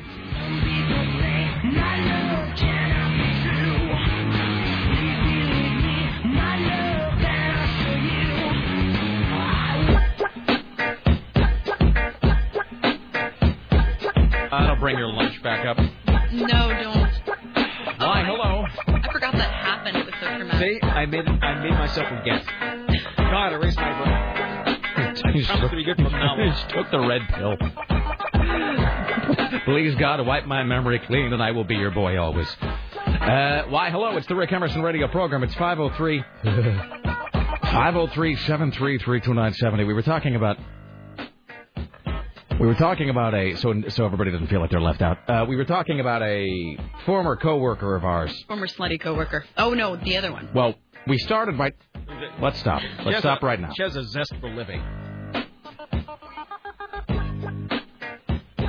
That she does, Tim. Uh, but that then led to a conversation about a former coworker of ours. Uh, I, I don't even want to talk about it. Anyways, see now, I, now I just don't even want to continue it. Anyway, it's five zero three There'll be others. seven three three two nine seventy. We were just talking about witnessing an awkward moment with one of our former coworkers, a thing that you should never see them doing, seeing what no man should see. Uh, it's 503-733-2970. By the way, listener Brian says, I just checked the uh, Tickets West website. Appears there's still tickets available for LA Guns, Faster Pussycat, blah, blah, blah tonight. Uh, so maybe I might go to see Faster Pussycat. They were, you know, they're a pretty great band. Uh, with a whole bunch of great songs. I mean, they had, I mean, just off the top of my head, and we'll talk to Mr. Skin from MrSkin.com in a moment, Tim Riley. Uh, we'll do the top five Guns N' Roses songs you never hear on the radio, as assembled by the uh, guys in Appetite for Deception. Two o'clock hour, we'll talk to Marc Canter, author of Reckless Road, Guns N' Roses, and the Making of Appetite for Destruction. Uh, Faster Pussycat, off the top of my head. Uh, Bathroom Wall, Cat House, House of Pain, uh, Poison Ivy, Wake Me When It's Over. I mean, that's like five real strong songs uh, right there. I'm probably leaving something off. Um, anyway, it's 503 733 2970. Uh, let us know. Welcome to the Rick Emerson Show uh, from MrSkin.com, the online celebrity nudity database. Mr. Skin, hello, sir. Hey, Rick, how's it going? It's going um kind of well. It, it's going either good or bad, and here's the reason for that. I don't know if you've heard this. Maybe you've uh, maybe you read this story this morning. Maybe you didn't. I will uh, read it now for the edification of the audience who may have missed it. Uh, this is a story that was posted on the Internet Movie Database. Uh, it is from uh, radio station WENN. Subject line. See, this is the sort of story that really just makes you frustrated, especially if you're in your business, sir. Jennifer Love Hewitt says, "I wish I'd spent more time nude." Yeah, we uh, reported on that at MrSkin.com today. So frustrating. Jennifer Love Hewitt, the article says, regrets not showing off her body more when she was younger. the actress is showing off a new tone, physique, blah, blah, blah, blah, blah. She says, I wish I'd been nude. This is a little awkward. From the time I was 12 until 28. Yeah, I, I would only at my website be able to handle that from 18 Yeah. on, by the way. But uh, yeah, you know, uh, I talked to some higher ups at Playboy, and they informed me that uh, she's one of the most uh, sought after to do an actual photo spread in the magazine. Uh, and the reason is she really she hasn't done any nudity, and if if they were able to get her to pose nude uh, for the magazine, that'd be a big deal. And uh, uh, I mean, like you know, Pam Anderson, great, but Right. uh, Jennifer Love Hewitt would be a big coup. Well, it seems so. Maybe who knows? Maybe this is maybe the time is drawing near. Maybe she maybe she realizes that uh, you know that that countdown clock is going to zero at some point. So you got to get it done. Yeah, you know, uh, she, you know, I know just from people through the years asking me on, on when I'm interviewed, uh, there, there's definitely demand from guys uh, to see what uh, is under her shirt, no question about it. All right. What is up in the world of nudity, my friend? There's a horror movie in theaters right now called Mirrors that uh, I didn't talk to you about last week. Uh, uh, Amy Smart co-stars in this, and uh, uh, Rick, do you remember the movie Road Trip with Tom Green? I do indeed. 2000? She was the hot babe 17 minutes in, uh, who was topless, and uh, since that movie, there's been a definitely a cult following of Amy Smart. Uh, I've had a lot of guys say, you know, I loved her in Road Trip. That nude scene was great. Has she done anything? And there there hasn't been until now. In the movie Mirrors, 45 minutes in, Amy uh, is taking a bath. We get a nice breast, uh, not only a breast uh, shot, but a butt shot too. Very uh, uh, good news for Amy Smart fans. The hot blonde from Road Trip. She is very naked in mirrors. It's a really good nude scene. That's in theaters right now. Uh, new release DVDs at your uh, favorite video store.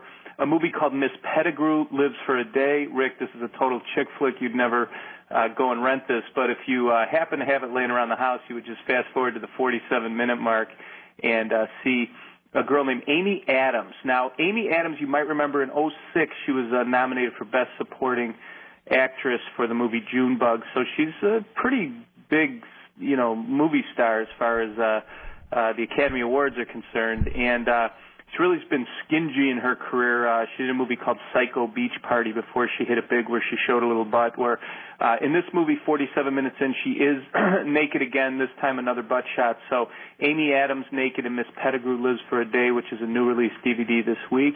And finally, um, fans of Hellboy.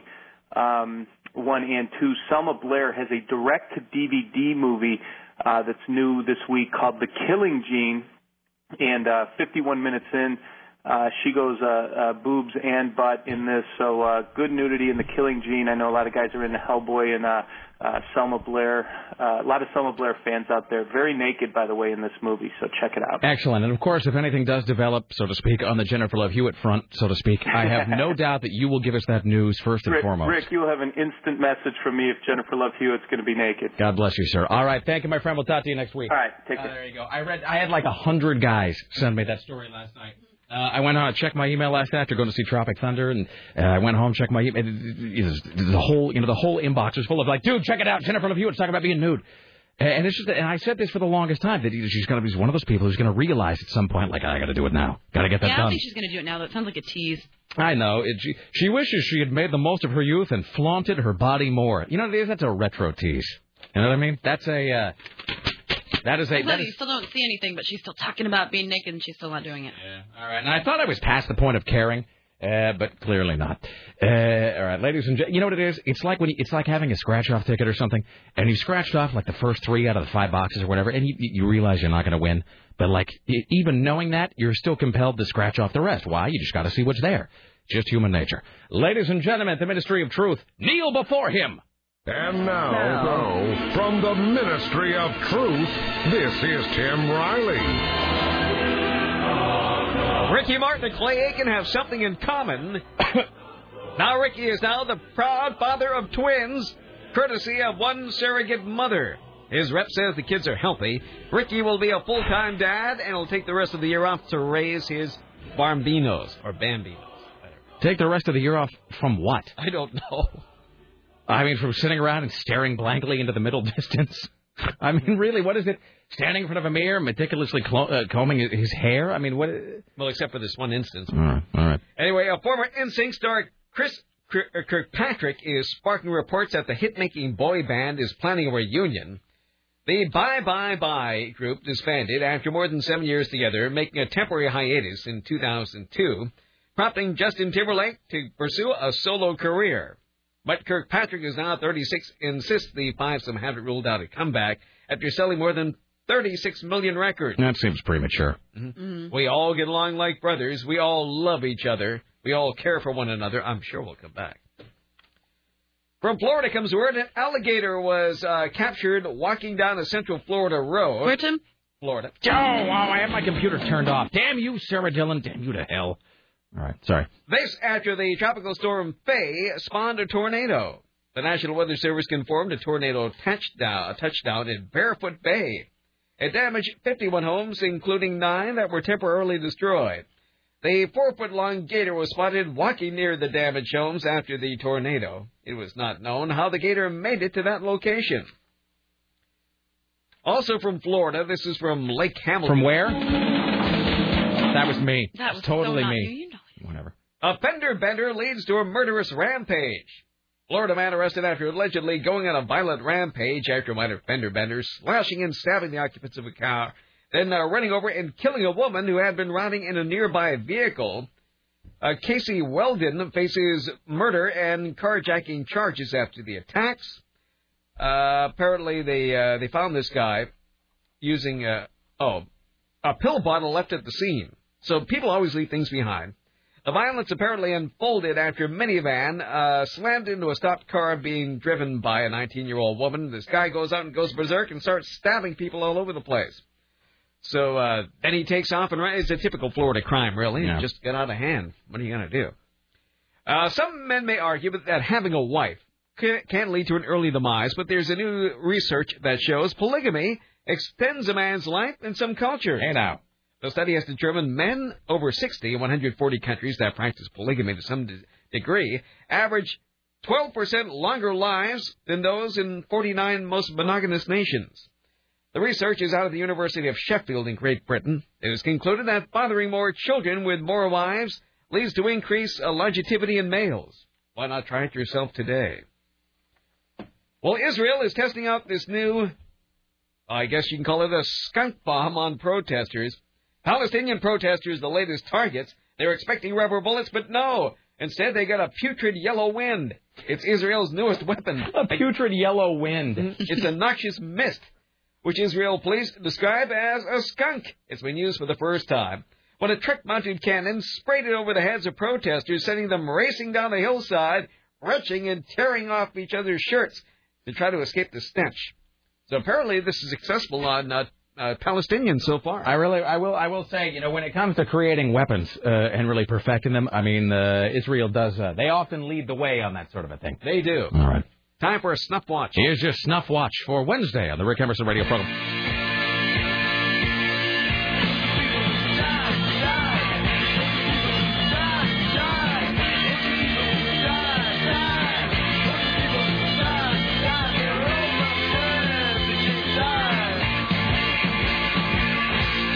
Legendary record producer Jerry Wexler helped to shape the R&B industry with influential recordings for Aretha Franklin, Ray Charles, and other greats, and later made key recordings with the likes of Bob Dylan and Willie Nelson has died. He was 91.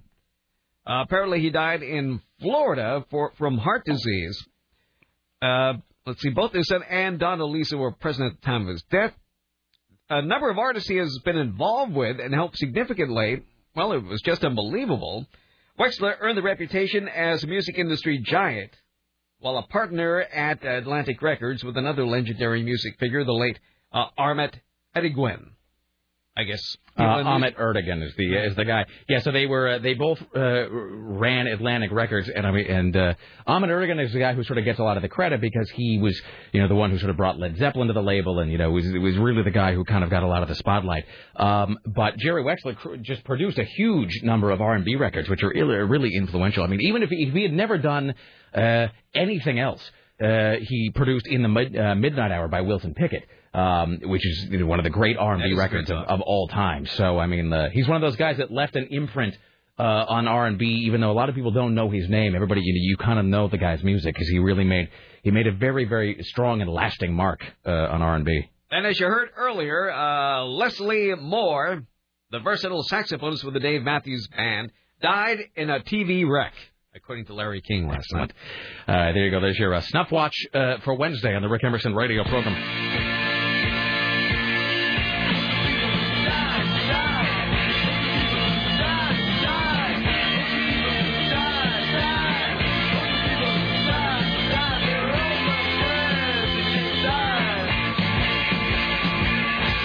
We'll do a few more headlines here. We'll take a break in a, in a short while. We'll come back with Marc Canter, author of Reckless Road, Guns N' Roses, and the Making of Appetite for Destruction. Uh, let me read a couple emails. Rick uh, just got laid off today and spent the day watching Oh. Trailer Park Boys on YouTube and drinking rum. I've never seen that show, but I have friends addicted to it. Everybody talks about it. Uh, I was at the I was at my father's place a while back. Guy, some guy, don't know who he was, comes by the table. Joni and I are there. Guy comes by the table, stuff. He goes, "Hey, dude, Rick, you got to watch Trailer Park Boys." All right, thanks, but sure. And he just wanders off. So it's one of those things that comes highly recommended. Uh, if you get Netflix, I recommend you commit the next month of your life to all seven seasons of Trailer Park Boys and The Motion Picture. All episodes are on YouTube, but better on DVD. Uh, you would love the show. Let me know what you think. So that is a Chuck. Well, sorry to hear about your recent employment unpleasantness, Chuck. I would recommend that you continue drinking heavily for the next couple of days. Uh, sounds like they laid you off on a Monday though, uh, or a Tuesday at least, which is good though, because you know the thing is they always fire people on a Friday, and you're not supposed to do that. Really, psychologically speaking, it, you know, you're supposed to fire people on a Monday or a Tuesday.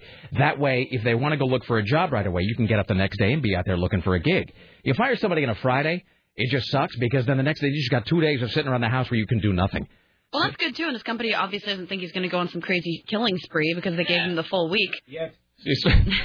I mean, the day's not over, and there's still more rum, so who knows what lies at the bottom of that bottle. Uh, but as I always say, and I know this is difficult advice to take, but whenever we hear from somebody who's laid off, fired, lost a gig, whatever, uh, it, I, I know it's difficult, but really try to enjoy it to whatever extent you can. Because you know, I'm not trying to be some darkest before the dawn type, but you're gonna, you know, before you know it, you're gonna get another gig, and then then you're gonna be like, oh damn it, I should have slept in, I should have played more Xbox. So just take it. I would say We didn't have that problem the last time. We had 12 months of sleep. I had a long time of rest, Jim. 11, Tim. Oh, Don't that's- it was exaggerate. I had a long, I had a long summers, autumns, and winters nap. Uh, so uh, anyway, so so I would say uh, not to be like all dear Abby about it, uh, but I would I would set yourself aside like a good three, four, five days where you do absolutely nothing but drinking and laying around and feeling sorry for yourself. Really, I think it's I think it is psychologically healthy. Then you go look for the uh, then you go look for the job. But uh, yeah, give yourself a couple of days to slack because otherwise you're just going to regret that you didn't do it. Um, oh, hey, speaking of okay, so um, we were just talking about television, and then I was talking about how I went to see Tropic Thunder last night, which part of me almost feels like I want to find somebody in the building who really liked it and ask them why. But then I realize, what do I care? I didn't like it, and they're not going to make me like it retroactively. I mean, I don't mean to be obstinate about it, but I didn't like it. What Didn't you you say Paddock liked it? I think Paddock liked it. Maybe. Well, let's, let's get Paddock in here. Well, maybe. I just uh, maybe. Don't be scared. Don't be scared, Rick. It's not that I'm scared. I'm just wondering. I'm wondering if that would even be interesting because again, I'm. It's not that I'm stubborn. I'm just saying I didn't like it, and And you're probably not going to change your mind. he's probably not going to retro. It's not like he's going to clue me into some sort of rosebud type thing that I'm going to go. Wait a minute, you're right. It's genius. So I might have him in just to maybe give a sort of counterbalance because I think he really was a big fan. And I wasn't, and I, and I wasn't, a, and I and I know that uh, you know it's the number one movie. So maybe there's something I'm really, maybe there's something I'm missing about it. Maybe there's some sort of, maybe there's some gazinkus to which I am not privy. Uh, but so I, I go to see Tropic Thunder last night, and it's like I could just feel my IQ points being shaved off by the minute. And so I went home. I'm like, I got to watch something intelligent. And so I watched uh, episode four, season two, Mad Men. God, what a great and warped show that is. Um, just, just I, all of that interaction between Don Draper and his wife and the kids. Uh, and I stand by my assessment that his wife is sort of irritating and oftentimes dull, but at the very least off-putting. Um, but I mean, that man, that family life of his is just one big ball of neuroses. Uh, you know, because she's, I guess, maybe was in therapy. Don Draper's wife was or is in therapy. But it seems like he's a guy who could really stand to have a little bit of uh, couch time. Uh, I, I No, wonder. no, but by the end of the 60s, people like that were popping lots of pills to make it through the day. Well, that's the thing. I keep waiting for that to happen on Mad Men. I keep waiting for one of the doctors or a shrink or somebody to go. I would recommend that you take uh, one of these, maybe when you're feeling stressed or perhaps anxious, and uh, take throughout the day uh, as necessary. Because I think didn't you have an? I mean, maybe maybe this is like Swingtown, where you like to think everybody in the '70s was like a swinger, but I, you, you sort of hear that depiction of the '60s, where by the end of the decade, all the housewives were on Valium, just every one of them. Uh, because you know it's kind of a stifling existence, and then you got those guys like Don Draper, who, as your shrink would probably say, are self-medicating with just endless bottles of booze throughout the week. Women were a married woman was not allowed to work. Yeah, in I the mean- 60s. Well, you know, when the 70s rolled around and the economy got a little bit worse, then it kind of opened up a little bit, but it was like the middle or late 70s, and you know people gave in begrudgingly to that. Right. And I mean, there's- a couple of things about it. A, uh, I was thinking about this last night because I was watching the character of Don Draper's wife, uh, Betty, and just how she is living that sort of Betty Friedan feminine mystique, uh, stifling, smothering, suburban sort of hell existence, which I kind of get tired of seeing that depicted now because now, you know, like when you watch American Beauty, we're like, I'm, I'm stuck in this horrible, like, this horrible uh, suburban life where all of my expression is, you know, is snuffed out. And it's like there's no excuse for that now. Like it's 2008. Go, you know, move, move somewhere else, get a job, whatever. In the 60s, though, I think there really is some validity to the idea that women were very much trapped in those kind of circumstances in the 60s. Because you didn't have a lot of equality. You didn't you didn't make the money a, a man did. Uh, a lot of times you just couldn't could not get a job, would not be given a job. And Uh, you you could not get credit without your husband's permission. yeah, I mean there was a you know You, you weren't an entire person. that's, I mean, yeah. So, I mean, there, there were, you know, whole sections of American uh, society uh, that were, that were not really able to have self determination in the '60s. So, I do, I do think there's something to that that, a, that there was a whole generation of women who uh, were just popping pills like fiends by the end of that decade, just trying to sort of, you know, that have that existence. But uh, you know, th- I was thinking about this last night. You know what they got rid of? They got rid of that character down the street, the divorced woman with the kid. Where did she ever go to? Oh yeah. Remember, there was that character. She was sort of the pariah because she was divorced. As she was divorced, she didn't have a man. She was a single mother, and occasionally she had like a boyfriend. Which means she wanted all the other ladies' husbands. That's totally the thing is. That's exactly what it right. And it was like there she was one in every neighborhood back then. The woman who shacked up, and you kids better stay away from that house. Exactly. It might rub off on and you. all somehow. they all and the women all got together around a coven, you know, like in a coven over over like a cauldron, and they were just, you know, you know, she does, you know, she has men over at her house. You, and now it's like not even being a divorcee in, in this day and age. Like it's just even being single. Totally. And you're around people who are very possessive of their boyfriends. I'm like, I don't want anything to do with that. He's out like, to steal your man. seriously. Yeah. Back then, they wore the scarlet letter. So there was, she was a fascinating, a fascinating character that I that I sort of seems to have been written out. She hadn't really come back. Um, let's see, what else? The the sort of subtle revelations that you see about Don Draper's dad and his relationship with his dad. Um, but I have to say that the gr- the great moment and quasi spoiler if you don't want to hear about it. The great moment from last night though is that scene right at the end where the priest comes up and gives Peggy the egg and says for the little one, and you see that look on her face because clearly she had some kind of interest in that priest, mm. sort of Carmela Soprano style. She had a little bit of, you know, maybe a little crush on the priest. And that moment when he gives her, you talk about the scarlet letter, when he gives her that Easter egg and he says for the little one because it's like she has hidden the fact that she had that baby and that the baby was taken away. And when he reveals that he knows it, it's like that actress is so good. You can see it all on her face. That it's like all of the shame suddenly exposed publicly. I mean, she did a really great job of acting without saying a word right there. And because your sister was so jealous in the confession, oh, man. she spilled it right there. Oh God, what a what a whore that sister is. Yeah. Seriously, that sister's just a, just a what a what a crone of a human being she is. Pig face. Yeah, seriously. Pig face. And she smells. Uh, all right, you're listening to KCMD Portland. We should take a break. We'll come back and talk to Marc Canter, author of Reckless Road, Guns N' Roses, and the Making of Appetite for Destruction. Later on, more from Tim Riley at the Ministry of Truth. We'll do the top five Guns N' Roses songs you never hear on the radio, as compiled by the guys at Appetite for Deception, and uh, so forth. Like us at three, Michael O'Mara Show at seven. We return next. Stay there. It's the Rick Emerson Show. Big face.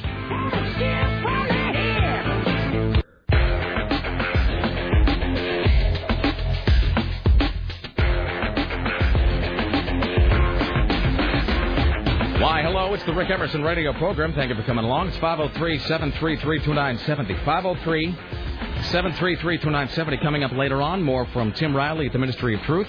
Uh, like us at 3, Michael Maris Show at 7. Uh, all right, so I've been talking about this for, I don't know, the better part of today and kind of leading up to it. Uh, So I hold in my hands a book called Reckless Road Guns N' Roses and the Making of Appetite uh, for Destruction.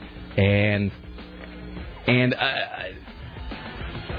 I was saying earlier that I am fascinated, and I think a lot of people are, by, uh, you know, not just rock and not just the world of music, but sort of uh, those, you know, maybe the moments that you don't necessarily see, the moments before the band kind of enters the spotlight.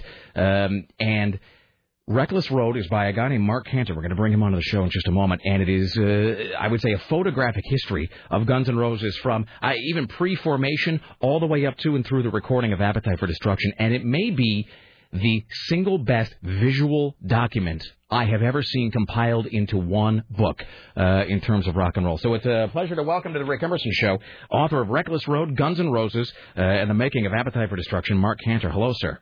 Hi, how you doing? I am fantastic. First off, congratulations on really putting together an exceptional book. I it, it sounds like I'm just sort of devolving into hyperbole here, but it takes a lot to impress me in terms of uh, rock biography or especially a visual biography because a lot of times those uh, those are less impressive uh, than it seems like they ought to be. But this book really delivers maybe the most intimate portrait I've ever seen of a band on the way up.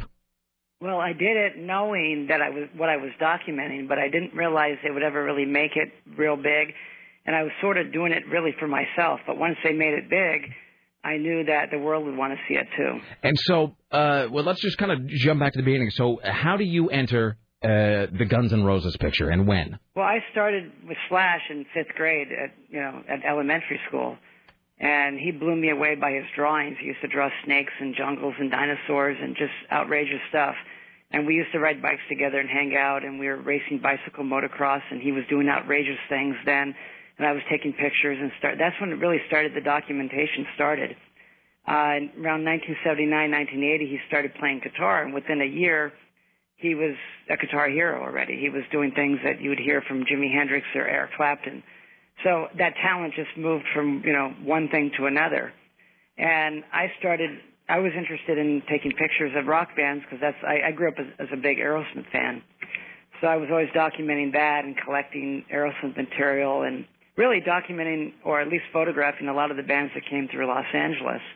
And when Slash started playing in uh, garage bands, of course I would document that and take pictures and record the shows, save the flyers. Uh, you know, that's just what I, I, I do. So when we met Axl in 1984, basically I saw the same thing now in Axl, you know, and Izzy and the different talents that were had. It wasn't just Slash anymore, but together combined, it was monstrous. It was just outrageous. The songs they wrote, there was no throwaways. They were all one after another. It was Jungle, then Rocket Queen, then Paradise City, then Night Train, then My Michelle. There wasn't anything dead in between, and they were ready. They were album ready. They, in fact, the leads on those rec- on those songs, the first time they ever played them, were the same leads you ne- hear now on the record. So it just was. It, was like self-produced. You you must get asked stuff like this a lot, but um, when you first met Axl Rose, what was the what kind of impression did he give off? Was he always sort of uh, the mercurial, sort of unpredictable guy that we sort of are familiar with now, or was there a time when he was more approachable? No, he was always well. Now he's less approachable just because so many people poked at him in different ways. But really, he's the same person he always was. Back then, he was he knew what he wanted. He he he wanted to be in control, but he worked well with the band. And you know, when Slash and Izzy would come up with something, Axl knew just what to do with it and how to make it you know work as a song. Um, but even back then, when there was press, like the Music Connection did a, a story cover on them just right before they got signed because they were selling out the Troubadour and stuff like that. Uh, he he didn't want it to come out. He was trying to stop it from coming out because he didn't like the way it was going. So you know, any other band would be thrilled to be on the cover of the magazine. So it, with him, it's always been victory or death. You know, you, it's, you look through this book. The book is Reckless Road, Guns N' Roses, and the Making of Appetite for Destruction, and you see just some of the most, uh, just some of the most amazing artifacts from that era. I mean, there's photographs all the way back to I think, I think in here you've got a photograph of the, the, sort of the first time they all played together uh, as a unit. Um, Yeah, and it was June 6, 1985 at the Troubadour. It was on a Thursday night, and that gig was booked before Slash and Steven were even in the band. It was Tracii Guns and this guy, Rob Gardner. And Duff had booked a tour to Seattle for some little clubs that he used to play in punk rock bands with. And Tracii and Rob basically quit because they didn't want to go up there. They didn't know where they were going to sleep, what they were going to eat. And Axl, Izzy, and Duff didn't really care because they had lived on the streets or, you know, in the back of someone's car or stayed at a friend's house. They didn't really care. They just were serious about their music. So they asked Slash and Steven to join, who Slash played with them a, a year before in Hollywood Rose, but that sort of fell apart after three months. But they knew that Slash was the guy, you know, and had the right attitude and the guitar sound and the, you know everything that goes with it. So Slash and Steven joined that band, you know, a few days before that Troubadour gig, and just basically jumped in and, and never looked back. And then this is sort of around the same time as what is it, the, the Hell Tour, the Hell Trip, uh, which is it was some kind of ill-fated trip. I maybe I don't even know if it went through Portland, but to Seattle and back. Yeah, I mean, there was some shows scheduled in Portland, but I think they only made it to Seattle. They only played one gig. And what happened was on the way, that's sort of the tour that made the band solidified. That, you know, that's, they were just musicians that knew they all fit together, but they didn't have any, any, any strong bond, common bond between them other than the music they were doing. But their car broke down on the way to that tour, and they had a hitchhike, like a hundred miles out of LA, and they had a hitchhike up there with just their guitars, and they just went through hell. They ate onions on the side of the road or whatever they had to do to get by, and you know, hell and back in that week. And by the time they got back, and they had a good gig up there. The time they got back, they were now brothers. You know, they they they were like they were a gang, and now they were ready to come screw up L.A. They knew that they they have they're the right fit for the time, and they can do it. You know, they're just all outrageous. You know, they it's had the sound, they had the image, they had the looks, they had just everything. You know, they had the songwriting, they had it all. It's amazing. You look at these uh, these flyers here, and it's. I was talking to uh, my producer Sarah about this earlier. Where you you look through the book and you see these flyers where they'll list either you know a relatively big band like somebody like Cheap Trick or. Uh, you know, one of those ads that you kind of see even now, uh, you know, in LA where they they're listing, you know, the, the lineup for a night or for a weekend, and it's 50 different bands, and on some of these, it's you know, they list all of these bands, so I think they must have been locally popular, and then in tiny print at the bottom, like and Guns N' Roses, where it's just so small. And did you have uh, any sense even then that they were going to break out and be so much different and so defining as contrasted with these other bands? Well, I, I knew I was dealing with like a mini Led Zeppelin, and the reason why I say Led Zeppelin is because if you listen to any album, any Zeppelin album out there, they're all good. All the songs are good. There's no throwaways, and that's what this band. They were coming up with songs every three weeks, and there was nothing. There was no dead spots, like I said earlier. So I knew that all they had to do was stay together, and they'd probably get signed and possibly have a gold record out. I didn't really know it would go that much bigger, but I think what what made it go that much bigger because Appetite for Destruction was out a whole year, and it only sold 200,000 copies, or or close to it a little bit before then. And Geffen was ready to, you know, put out record number two or go back in the studio. And Tom Zutaut, who was the guy that signed them, the A&R guy, said, "No way, this is the record, but we need MTV's help." And MTV wouldn't touch them because uh, bad reputation they read about, or drugs, sex, whatever. And they th- thought they would lose advertisements, you know, from their people that support them. So David Geffen pulled a favor and got them to play Welcome to the Jungle just one time only, and it was going to be on a Sunday night at 6 a.m. Eastern Time. And he said, I'll do it once, leave me alone, that's it. He did it once, the phones blew up, the switchboards blew up, everyone called and said, who is that, play that again. Within four or five days, they were in top 10 rotation. And I believe within a month after that, they were selling a couple hundred thousand units a week. You know, I, I got to tell you, there's, uh, you know, and, and I, it would be really easy to sort of uh, to pretend that I was sort of aware of or there for moments that I wasn't. But you know, there's a lot of those moments that people talk about in Guns N' Roses history. One of them is, uh, I think, the, the Guns N' Roses Motley Crue double bill. A lot, you know, a billion people. I saw that tour, and you know, most people didn't, and, and I didn't.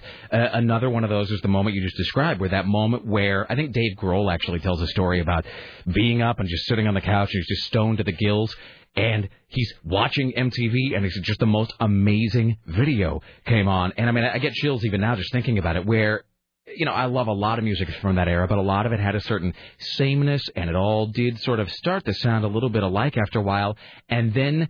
You know, you just you can just hear that opening "Welcome to the Jungle" riff and that thing of Axl getting off the bus, and I mean, it just even now it just blows your mind. Uh, they they really they really did things their own way, and you can tell that it's the sound of a band that just didn't give a rip what anybody else thought, that they were going to do exactly what they wanted to do, and they weren't going to let a record company kind of mold them, which would have been the easier thing to do, right? Where you let the record company figure out how you're going to dress and how you're going to look, and they didn't want any part of that, it seems. That's why they went with Geffen. Actually, Chrysalis Records offered him a better, better financial contract, but they went with Geffen because they liked Tom Zutaut, and they knew that Tom would let them do what they wanted to do. So when you look back at Guns N' Roses, uh, you know, in that sort of original or the you know the classic, the Appetite for Deception lineup when it when it coalesced, you know, you look at that band and you can tell even what as the years went on, you could tell, especially by listening to their solo projects, you could almost hear where it was like uh you know it was like a recipe where you got you know you got flour and you got milk and you got eggs and you got butter and none of them taste anything alike but you put them all together and they make this great thing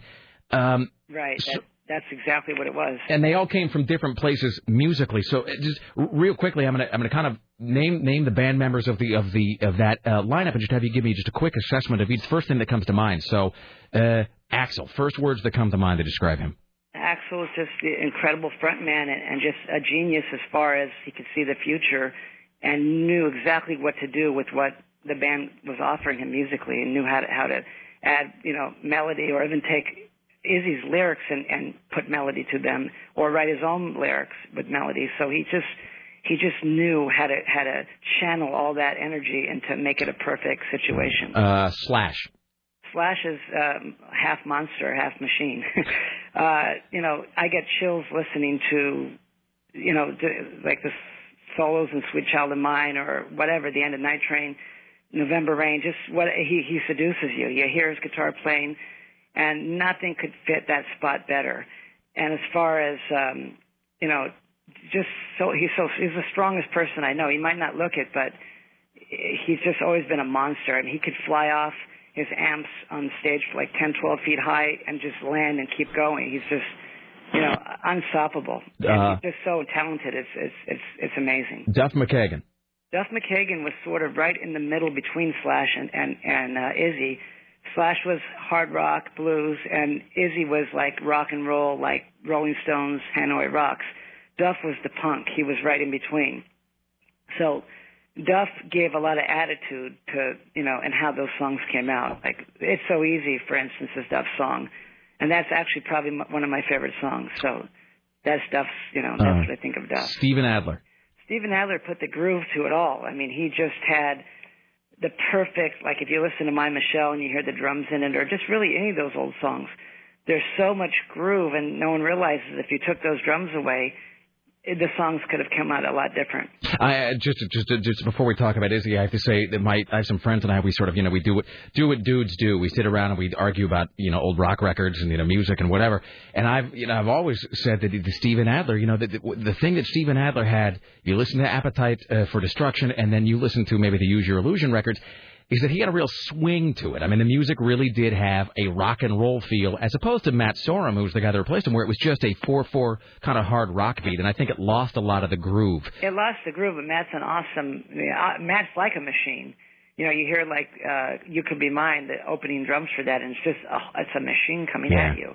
But you're right; it's completely different. They're both good, but both completely different. And then to me, you know, I'm not going to say overlooked, but maybe the sort of the secret weapon of Guns N' Roses was Izzy Stradlin, who Izzy was the heart Yeah. of it all. He set the style, uh, the way they looked. Basically, he he had so much. He had more experience than the rest of them. He had gotten to Los Angeles about two years before the rest of them, and he was, you know, he already was dressing the part, just walking down the street. So Izzy was always cool. The first time I saw Izzy was when he was with Axl in a band called Rose at Gazzari's. It cost a dollar to get in, and I remember just seeing Izzy just, you know, on his knees running around, and there was so much energy going on, and he was just such a good songwriter. He was just he. A lot of the stuff that they came up with, Izzy was the starter for. Then Slash changed it. It, the people, uh, I was talking. I have a friend of mine who's in a Guns N' Roses tribute band called Appetite for Deception, and we were talking about.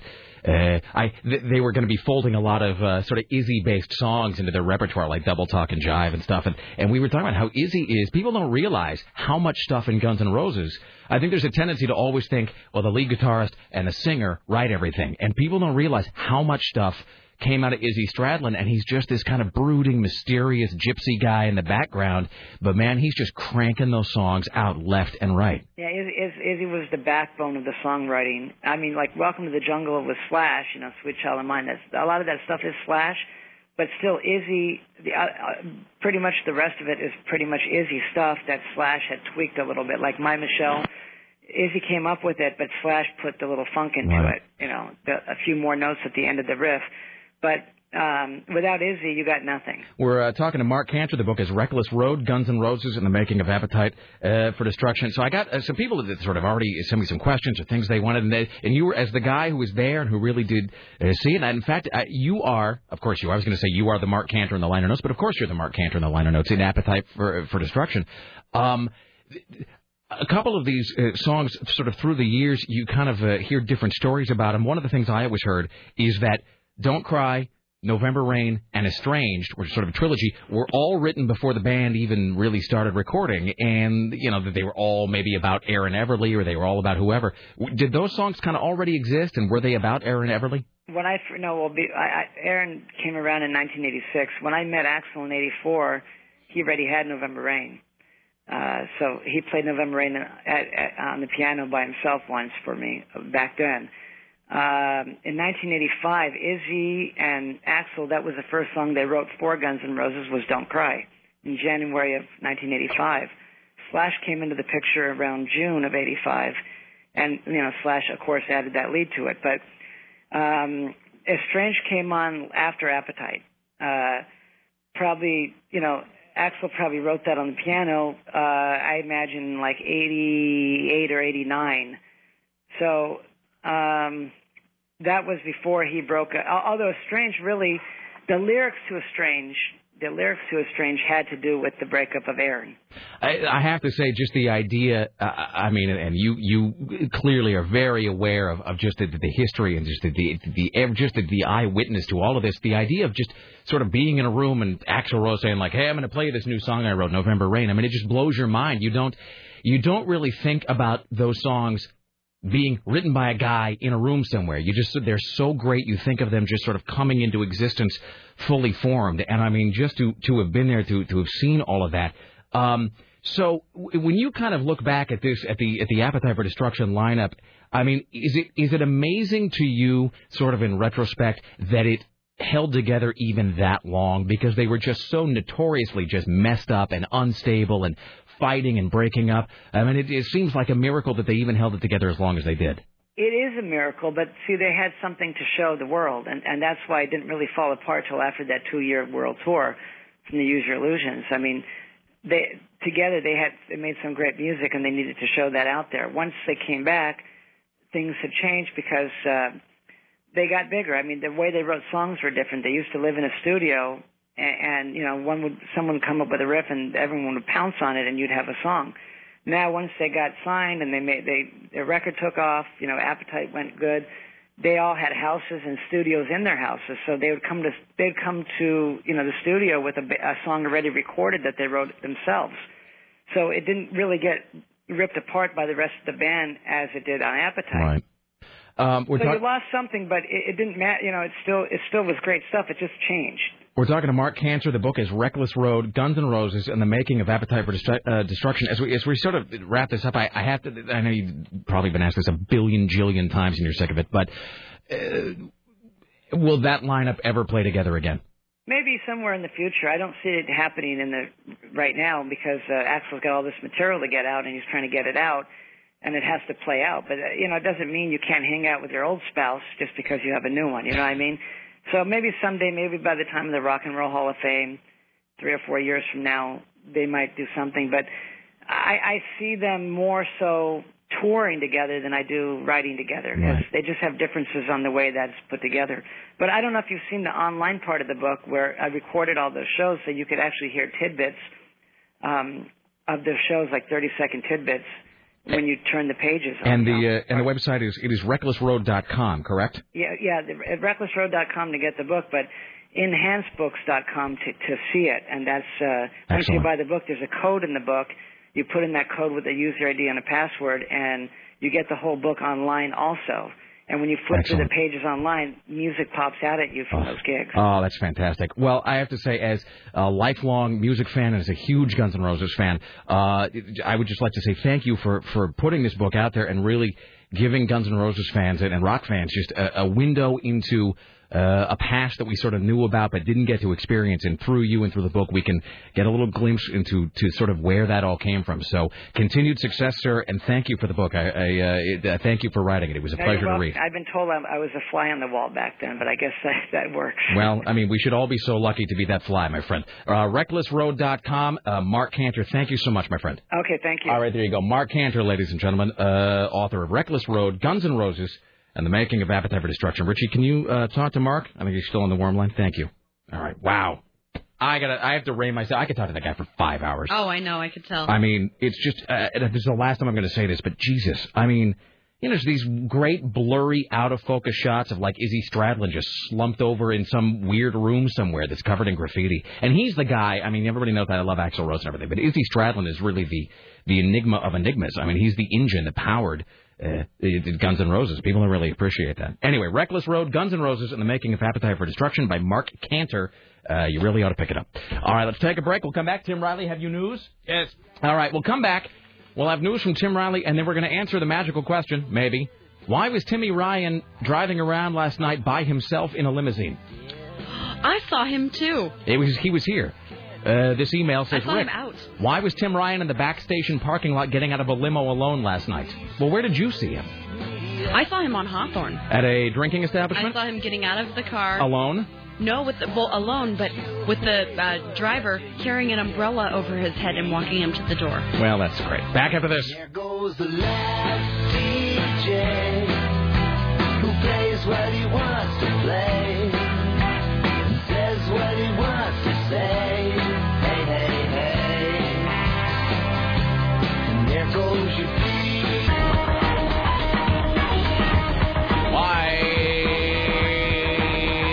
Hello, it's the Rick Emerson radio program.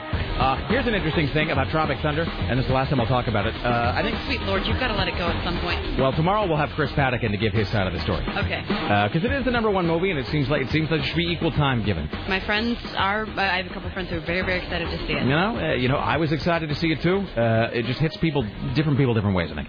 Uh, here's an interesting thing. You know, our mono bed that we play here. Mhm. Uh, if you listen to the uh, opening, you should be listening to all four hours every day. By the way, Uh, if you listen to the opening segment of the show every day from 11 to about 11:25. There's a thing we we just call it the mono bed, but it's a it's a Crystal Method song that just loops under the first 20 minutes of the show here, and that song is featured really prominently. Uh, it's called "The Name of the Game" by Crystal Method. Do we have that? Uh, Oh, yeah. It's uh, which you'll recognize this. This song is featured really, really prominently in Tropic Thunder, so that was a little bit of a weird. Really? Yeah, like I heard this, they, they That played this. kind of throw me off. Like even when I hear um, uh, Enter Sandman.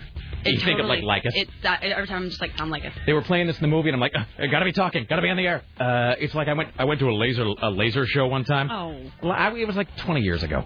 Uh, I was in Spokane. What are you gonna do? Uh, but they played Dream Theater, and it kind of freaked me out.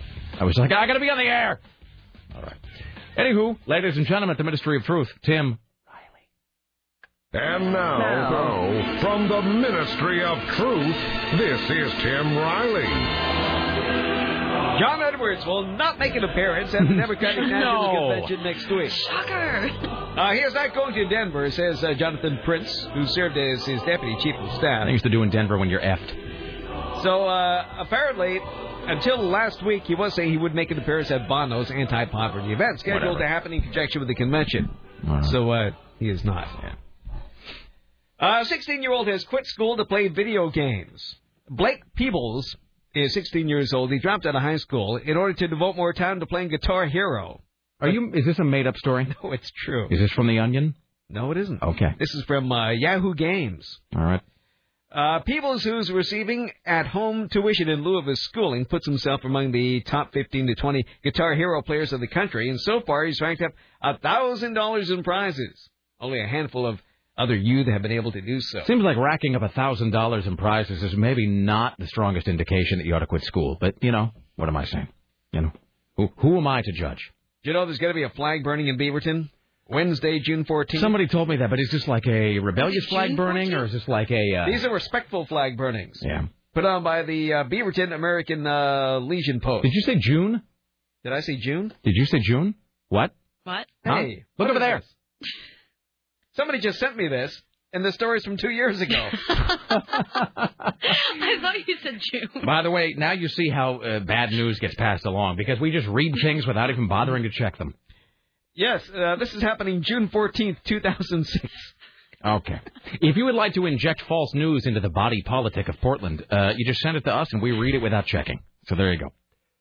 Fantastic. I'll never accept another email. By the way, this says, Thanks, Rick and Tim.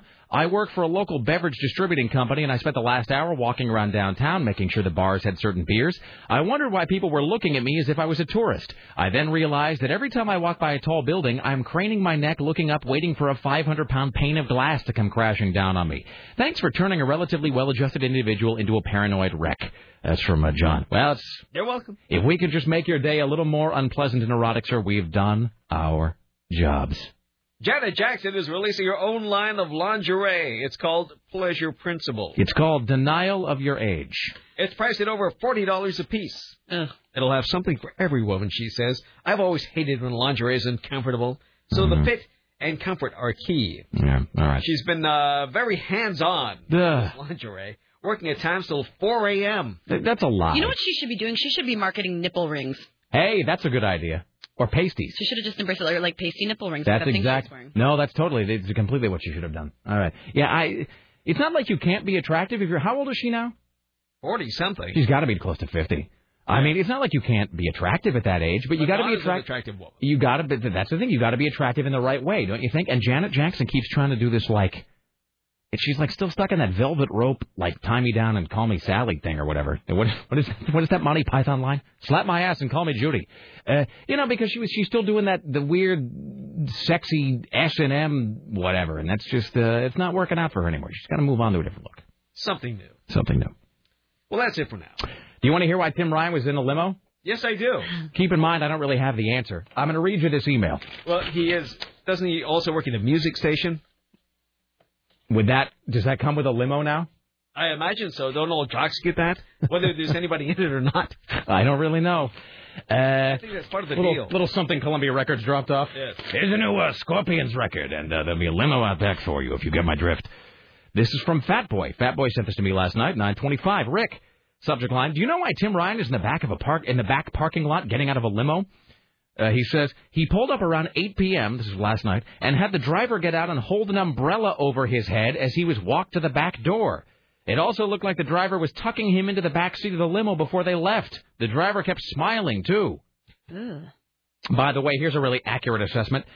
I'm betting he waited till one of us looked out the window to have the driver open the door so we could ask you about it, and then you in turn would ask him about it on the air, thus giving Timmy Ryan the on-air attention he so desperately craves. I am curious to know, though, if you know why the boy is taking limos to the station at 8 p.m. And I emailed him back and I said, you know, this is the thing. You know that the question and the answer are exactly the same. Uh, it, it is so we will ask him, why are you in a limo, Timmy Ryan? And see, when I saw him last night, he wouldn't answer why he was in a limo. So he comes stumbling. so that was not here, though. That was at a bar somewhere? No, this was at a bar at like probably like nine thirty at night, and he comes flying into the bar, like knocking into chairs and stuff. And I'm like, oh god, that looks like Timmy Ryan. And I just seen um Adam sitting at the bar too. I'm like, okay, great, these are all my coworkers. So I go up to say hi to Timmy Ryan as I'm Right. walking in the bathroom. I'm like, hey Timmy. And just totally ignores me, and runs on past. I'm like, all right, that's kind of weird. I just got ignored by Timmy Ryan. So then I go to the bathroom and come back out and I see him again. I'm like, what's up, dude? And he's like, oh, hey, sir, I didn't see you. Oh, like, wow. falling all over. Runs up to the bar, orders not one, not two, not three, but seven beers, which they give to him, and he promptly distributes them among like He's- all my friends and me. I'm like, you know, thanks to me, I don't really drink beer. I appreciate it. So he proceeds to take all the beers and start taking one swig another off of all of them. Oh, that's like It's dribbling down his chin. He, he keeps Ah. going like, yeah, and like not making I'm Timmy. Ryan. And so Adam's sitting there too, and I'm like, Adam, what the hell is he doing? And I'm like, I don't know. I can't hold my liquor in my mouth. And Adam's like half in the bag too, and I'm like, this is really weird. Wait, but And- uh, so now when did you see the limo? Uh, I saw the limo. Well, I saw Timmy come running in, and then um, and I went to the bathroom, came back, and then uh, Timmy was at the bar ordering beer, and then Adam walked over and sat down. And he's like, "Dude, did you see Timmy get out of the limo?" And sure enough, I saw a limo parked out in front of the place I was at. And I guess um, the guy had gotten out of the car and covered Timmy Ryan with the umbrella and walked him to the door, which was like four feet away from where he was parked. okay, that's pretty great, So. Timmy refused to talk about why he was in the limo. And then he he's like, Adam, he's like, drink it up, Adam, we gotta go now. So he left like six of the seven beers, full beers on the table. But that he's but touch. he but it would but he'd touch them. yeah, he it's like, like taken how a sip out of each of them. it's like how at Aaron's party on Saturday, I accidentally ate that food the dog had licked. exactly. Everybody else knew the dog had licked it. Nobody told me. Thanks. And they just get up, like run out, and uh, Timmy waits in the doorway for the um, limo driver to come out and, with his umbrella and cover him the four feet back to the limo. Well, that's it was the weirdest thing. Richie, do you know why Timmy was in a limo last night? Well, he does have a Sunday night program on the station now. That's true. He is uh, he is now the host of Musicology. You have no idea? No idea. Are you are you covering for somebody? No idea. Richie, are you covering? Richie, are you lying? No, I'm not. Mm. We need to get him in here. I'm suspicious. Richie, please come to the studio. Immediately. No idea. please join us now in the studio, Richie. We know you can hear us. We know you can hear us. All right, Richie Bristol's now uh, walking down the hall here. All right, Richie, how's your gas working out for you? Did you rub it out, Did you, Richie? did you massage It that? moved. Oh my god. Did it move out of your body no, into it the moved air from around this you? side to this side. You saw me rubbing this side earlier. You've moved the gas around inside your stomach. It's over here now. I, th- I don't think it's gas. I think it's something else. What else would it be? A I don't know. Whatever It's happens. a, in- it's a baby. Twins. Ha, ha, ha. Hey, Six but months. What else would it be that you're able to move it around by pushing it? I don't think you can do that with babies. Bowels. I think I don't think you can move your bowels It's around called by bowel push- movement. Wow. All right. Right? I didn't think we could get to this. No. Now back to the original topic. Um, do you know? Okay. Do No, you know, don't. you know why Timmy was in a limo last night? I have no idea. I mean, I can't even. I, and people think maybe that like I'm asking the question that I'm going to unveil the answer. I don't know. I wonder if like a listener or something had offered like, I'll take you out on the town, Timmy Ryan. You know, If what? Like, what could Timmy possibly do in Um, exchange? I- he has to have fans. Maybe maybe there's a big fan of his, and somebody just wanted to spend time with him. Is there a Timmy Ryan fan club? I would imagine there would be. I mean, maybe I'm, I'm I'm not trying to knock him. I mean, you know, he has a certain magic, I suppose. Uh, you know, and he is he is the host of many, like a hundred different, uh, you know, radio shows on different stations around town. Uh, so, does Timmy Ryan have fans? Do you? Do you Yes, know? yes, he does. Really? Have Yeah. you met any of them? Yes. Uh huh. All right. Are they ladies? I'm not trying to be snarky about it. I just didn't know. Yeah, you didn't meet the ladies with this, the things that said. Never mind. I don't know. Why were you just pointing at your boob? Because they had the little thing. No, that's why I you, didn't want to say it. You probably can say it. I just You can say bleeped it it because it's You icky. Well, Well, I mean, it's a clinical term. All right. Wow, the people on the stream got to hear that. so, wait a minute. can. Is that what Timmy's looking for? No, no, no. What? No. No, whoa, stop. Oh. This you know, I don't have a problem with you asking. You know that he'll answer that I know, in a way I know. that I'm sorry, that was Richie will bad. over answer. Okay. okay. What girls are you talking about? Did you see the picture on his MySpace? He has No. two girls with mm, two girls, one tinny. No, it They were at their listener party. Okay, hold on. MySpace.com slash. Uh, this is Tim Ryan Radio. I believe so. I think so. Tim Ryan Radio. I'm gonna go there right now. It for him. I don't even know. Uh, oh, I'm sorry. That's uh, is his is his MySpace going to start playing Yes, something? it does. See, that's Let me turn here. Yeah, well, it's that's we have to lose. All I see is the picture of him uh, jogging. He's got it in there. It's All right, you can turn me back up now. All right, so this is a picture of, of Timmy with two uh, female fans. Yes, Uh-huh. And one of them has something on. Both her, of them. They have something written on their bosom. I, don't like see any pic- there are only four pictures here. I don't. See, yeah. Maybe he took them down. Okay, but what was it? Was it was Timmy and two girls. It was Timmy posing with two girls. But why were you pointing at your boob? Because they had a, you know, when we had the listener party, you have the stickers that says "Hello, I am." Yes. Well, they had, "I love." Oh, and then a a- certain position. They they had I so instead of hi my name is Bob they had hi I love and then they had a specific type of sex act that Yeah. they apparently failed. And then the other one says, "I also love." that sex act. Uh huh. All right. This doesn't really explain why he'd be in a limo, which I understand is not what the question you're trying to answer there. And You he asked was if by himself. fans, but like I could see maybe if he had like a little groupie and she bought the limo for the night, but he was by himself unless he left her in the limo. which Ma- wouldn't Maybe he was sense. waiting for her shift to end. Maybe he got one with Shelly and she ditched him well, that seems likely. after a wedding or something. That always, I mean, it, I would say that the odds are always about 50% that there's a ditching uh, by her happening on some, some given evening. So, so maybe he was with somebody, but the person in the limo with him Because was. he was hurrying Adam last night. He was like, "We gotta go, dude. We gotta go." So maybe they had like another friend or a girl or something in the limo, and that's why he was sort of in and out real quick. Maybe because he had to get back into the limo to wherever the whoever the other person was. Maybe it was a dude. I mean, it's just a bunch of. I have no idea. It's Yeah, all 'cause just it was, I know it wasn't Shelly How do you know it wasn't Shelley? because I asked him like, "Are you hanging out with Shelly tonight?" He's like, "Nope, not tonight." Hmm. Maybe there was a bachelorette party. Or I don't know who any of these people are. And hold hi, you're on the Rick Emerson show. I was going to say, Rick, quit insinuating. I'm a, I'm a big fan of Timmy. Don't insinuate now. What what is the point of this call, sir? Well, the point is that uh, it sounds like maybe you're a little envious. You know, he's riding a limo. Yes. No idea what he's doing. Yes. Everybody's over there insinuating. Timmy's probably got a, a reasonable explanation, and Shelley probably dumped his ass last night. Yes, So, I'm. you know, yeah, I'm not really. I'm, everything. yes, I'm. what would a reasonable explanation be? Let me point out that I'm really envious. He has seventy dollars. Wow. that is a good one, Rick. All right. No, Uh, what, what what do you think it would be? Like, what do you think What the is- circumstance would be? what is your explanation, sir? Oh, I don't know. I don't know. Maybe it was something to do with uh, FO. Who knows? KUFO, maybe. Was there an event last night? No, I don't think there was, but you never know. On a weeknight, That's too, true. that seems, And that especially seems Fat Boy's the one who's questioning. That's He- true. Fat Boy was the one who said, "Why is Timmy Ryan in the back parking lot of the Timmy station getting out of air the limo?" night. Uh, don't get me wrong. I'm not trying to knock him. I'm just. It's just. I'm just curious more than anything else. It really is just well, a question. I think we all need to browbeat him, find out what was going on. We should break him. That's what we, We should do. All right. We thank, will. thank you. Uh-huh. All right. Uh, all right. Well, we should probably take a break. This is just going nowhere. It's 50373. Maybe we can, uh, hey, can we obtain Timmy Ryan on the phone? All right, thank you. All right, Richie's calling Timmy Ryan. Back after this, it's uh, the Rick Emerson radio program. It's 503 733 2970. Uh, We will wrap it up around the corner. If you want to uh, sneak gum for the end of the show, now is the time to do it. It's 503 733 2970. We return at next. We now enter the saddest part of the broadcasting day, the final segment of the Rick Emerson Show. Join us tomorrow when our guests will include. What is tomorrow?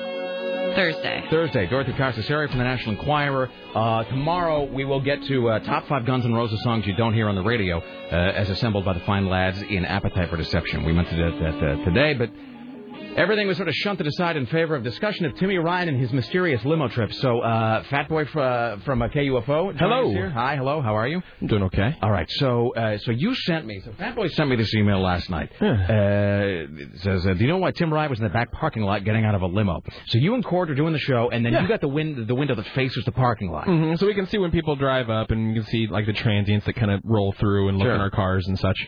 So what did you see? I saw a limo, and it was there for about a, a good minute, and it took me a while to realize just what it was because all I could see was windows through the window, and I was like, "What the?" heck? So I stroll over, and it was as I was walking towards the window that the driver seemed to like nod, and I was. Did he just nod at me? What's going? And then he reaches for the door and pulls it open, smirking. At this point, the driver does not stop smiling. Right. He starts smiling here, and until the car pulls out of the parking lot, he does not stop smiling. Um, he's got an umbrella up. He opens the door. Tim Ryan gets out, looks me dead in the eye, then looks away, and and puts like this little just little sideways smirk, just a little sideways smirk, like aha. So this I would have see been- that you have seen me. And And then what time was that? that was about eight o'clock. Just before you saw Yes, him I, thought- I saw at him the at like bar. nine. Yeah, nine. and he was o'clock. plowed then when you saw him. He was plowed. Either that or you know putting on a show. I don't know. I think that he was maybe trying to just go places that he knew that maybe people he knew were Well, exactly. Like he was like, I, I bet I'm, he probably knew where you were going yeah, to be 'cause or I had an talked to him, idea. I said I was going to go. Look out. at me. Yeah, so he rolls up to the station like, hmm, I bet Clutt and Fat Boy are going to be there. Something along those lines. And so he waits for me to. The guy literally walked him from the limo in the middle of the back parking lot to the door with the umbrella. Like four feet. Yeah, and then walked him back. And seriously, it looked like it was tucking him in. Honestly, when he got back So in. bizarre. Like he got in, he sat down in the limo, and then all I saw was the driver just kind of hunched over him for like a minute and a half. Ew. Wow. I don't know Yeah. what's going on there? Well, let's see what the people have to say. Hi, you're on the Rick Emerson Show. Hello. Me? Yes, hello, it's you. Hey, what's up? What's up? Okay, well, I had some alternate theories as Yes. to uh, our our buddy Tim Ryan. Yes. Okay, riddle me this, Emerson. Have you ever seen Tim Ryan and Keanu Reeves in the same place? What? Have you? What? Is this the extent of your your call today? Possibly. Do you have do you have a backup line to go to?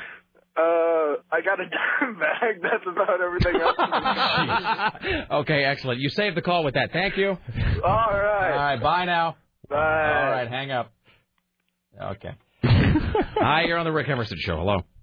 Yeah, I had an observation. Yeah. That uh, it's uh, Richie. Did he do the, the vocals for Mr. Slave from South Park? Uh, no, uh, Richie does sound today a little bit more. Um, Richie sounds a little bit more disturbing today. At what with his constant discussion about trying to move the gas around inside his stomach by massaging his belly. All right, thank you. All right. Well, okay. So then Timmy appears to be is is Timmy ducking our calls? All right. You tried to. I can imagine how that went I over. wish I can't even imagine how, what, how what that would sound like. All right. Fat Boy Roberts, Rock 101 KUFO, uh, 7 uh, to midnight, Midnight, yes. uh, Monday through Friday. All right. Well, we'll, we'll let you know when I get to the bottom of it. Okay, thank you. All right, thank you. You're wrong about Tropic Thunder, by the way. All right. Okay. Uh, well, I'm going to bring it up tomorrow with Paddock. Final call of the day. Don't suck. I'll try not to. Hey, uh, Rick, you talked a few days back about the styptic pencil. Yes. I uh, found some at Walmart. Excellent. Thank you. We're going to end the call there. I appreciate the information. Rick Emerson Show produced today and every day by the lovely and talented Tarek Dillon for AM 970, the talker in the newsroom. Tim Riley in the phones, Richie Bristol, the gatekeeper Dave Zinn, uh, web mistress Bridget from upstairs, uh, director of engineering Brian Jones, CBS Radio Portland marketing guru Susan Donak with me Reynolds. We want to thank Lisa Desjardins, Jim Roop, Steve Kastenbaum, and Marc Canter. We will see you tomorrow at 10 for the recap, 11 for the show. Like us next, Michael Mara Show at 7. See y'all then. Thanks for listening. Be safe. Don't let the bastards grenade out. Watch out for snakes. Bye. It's actually coming in a diplomatic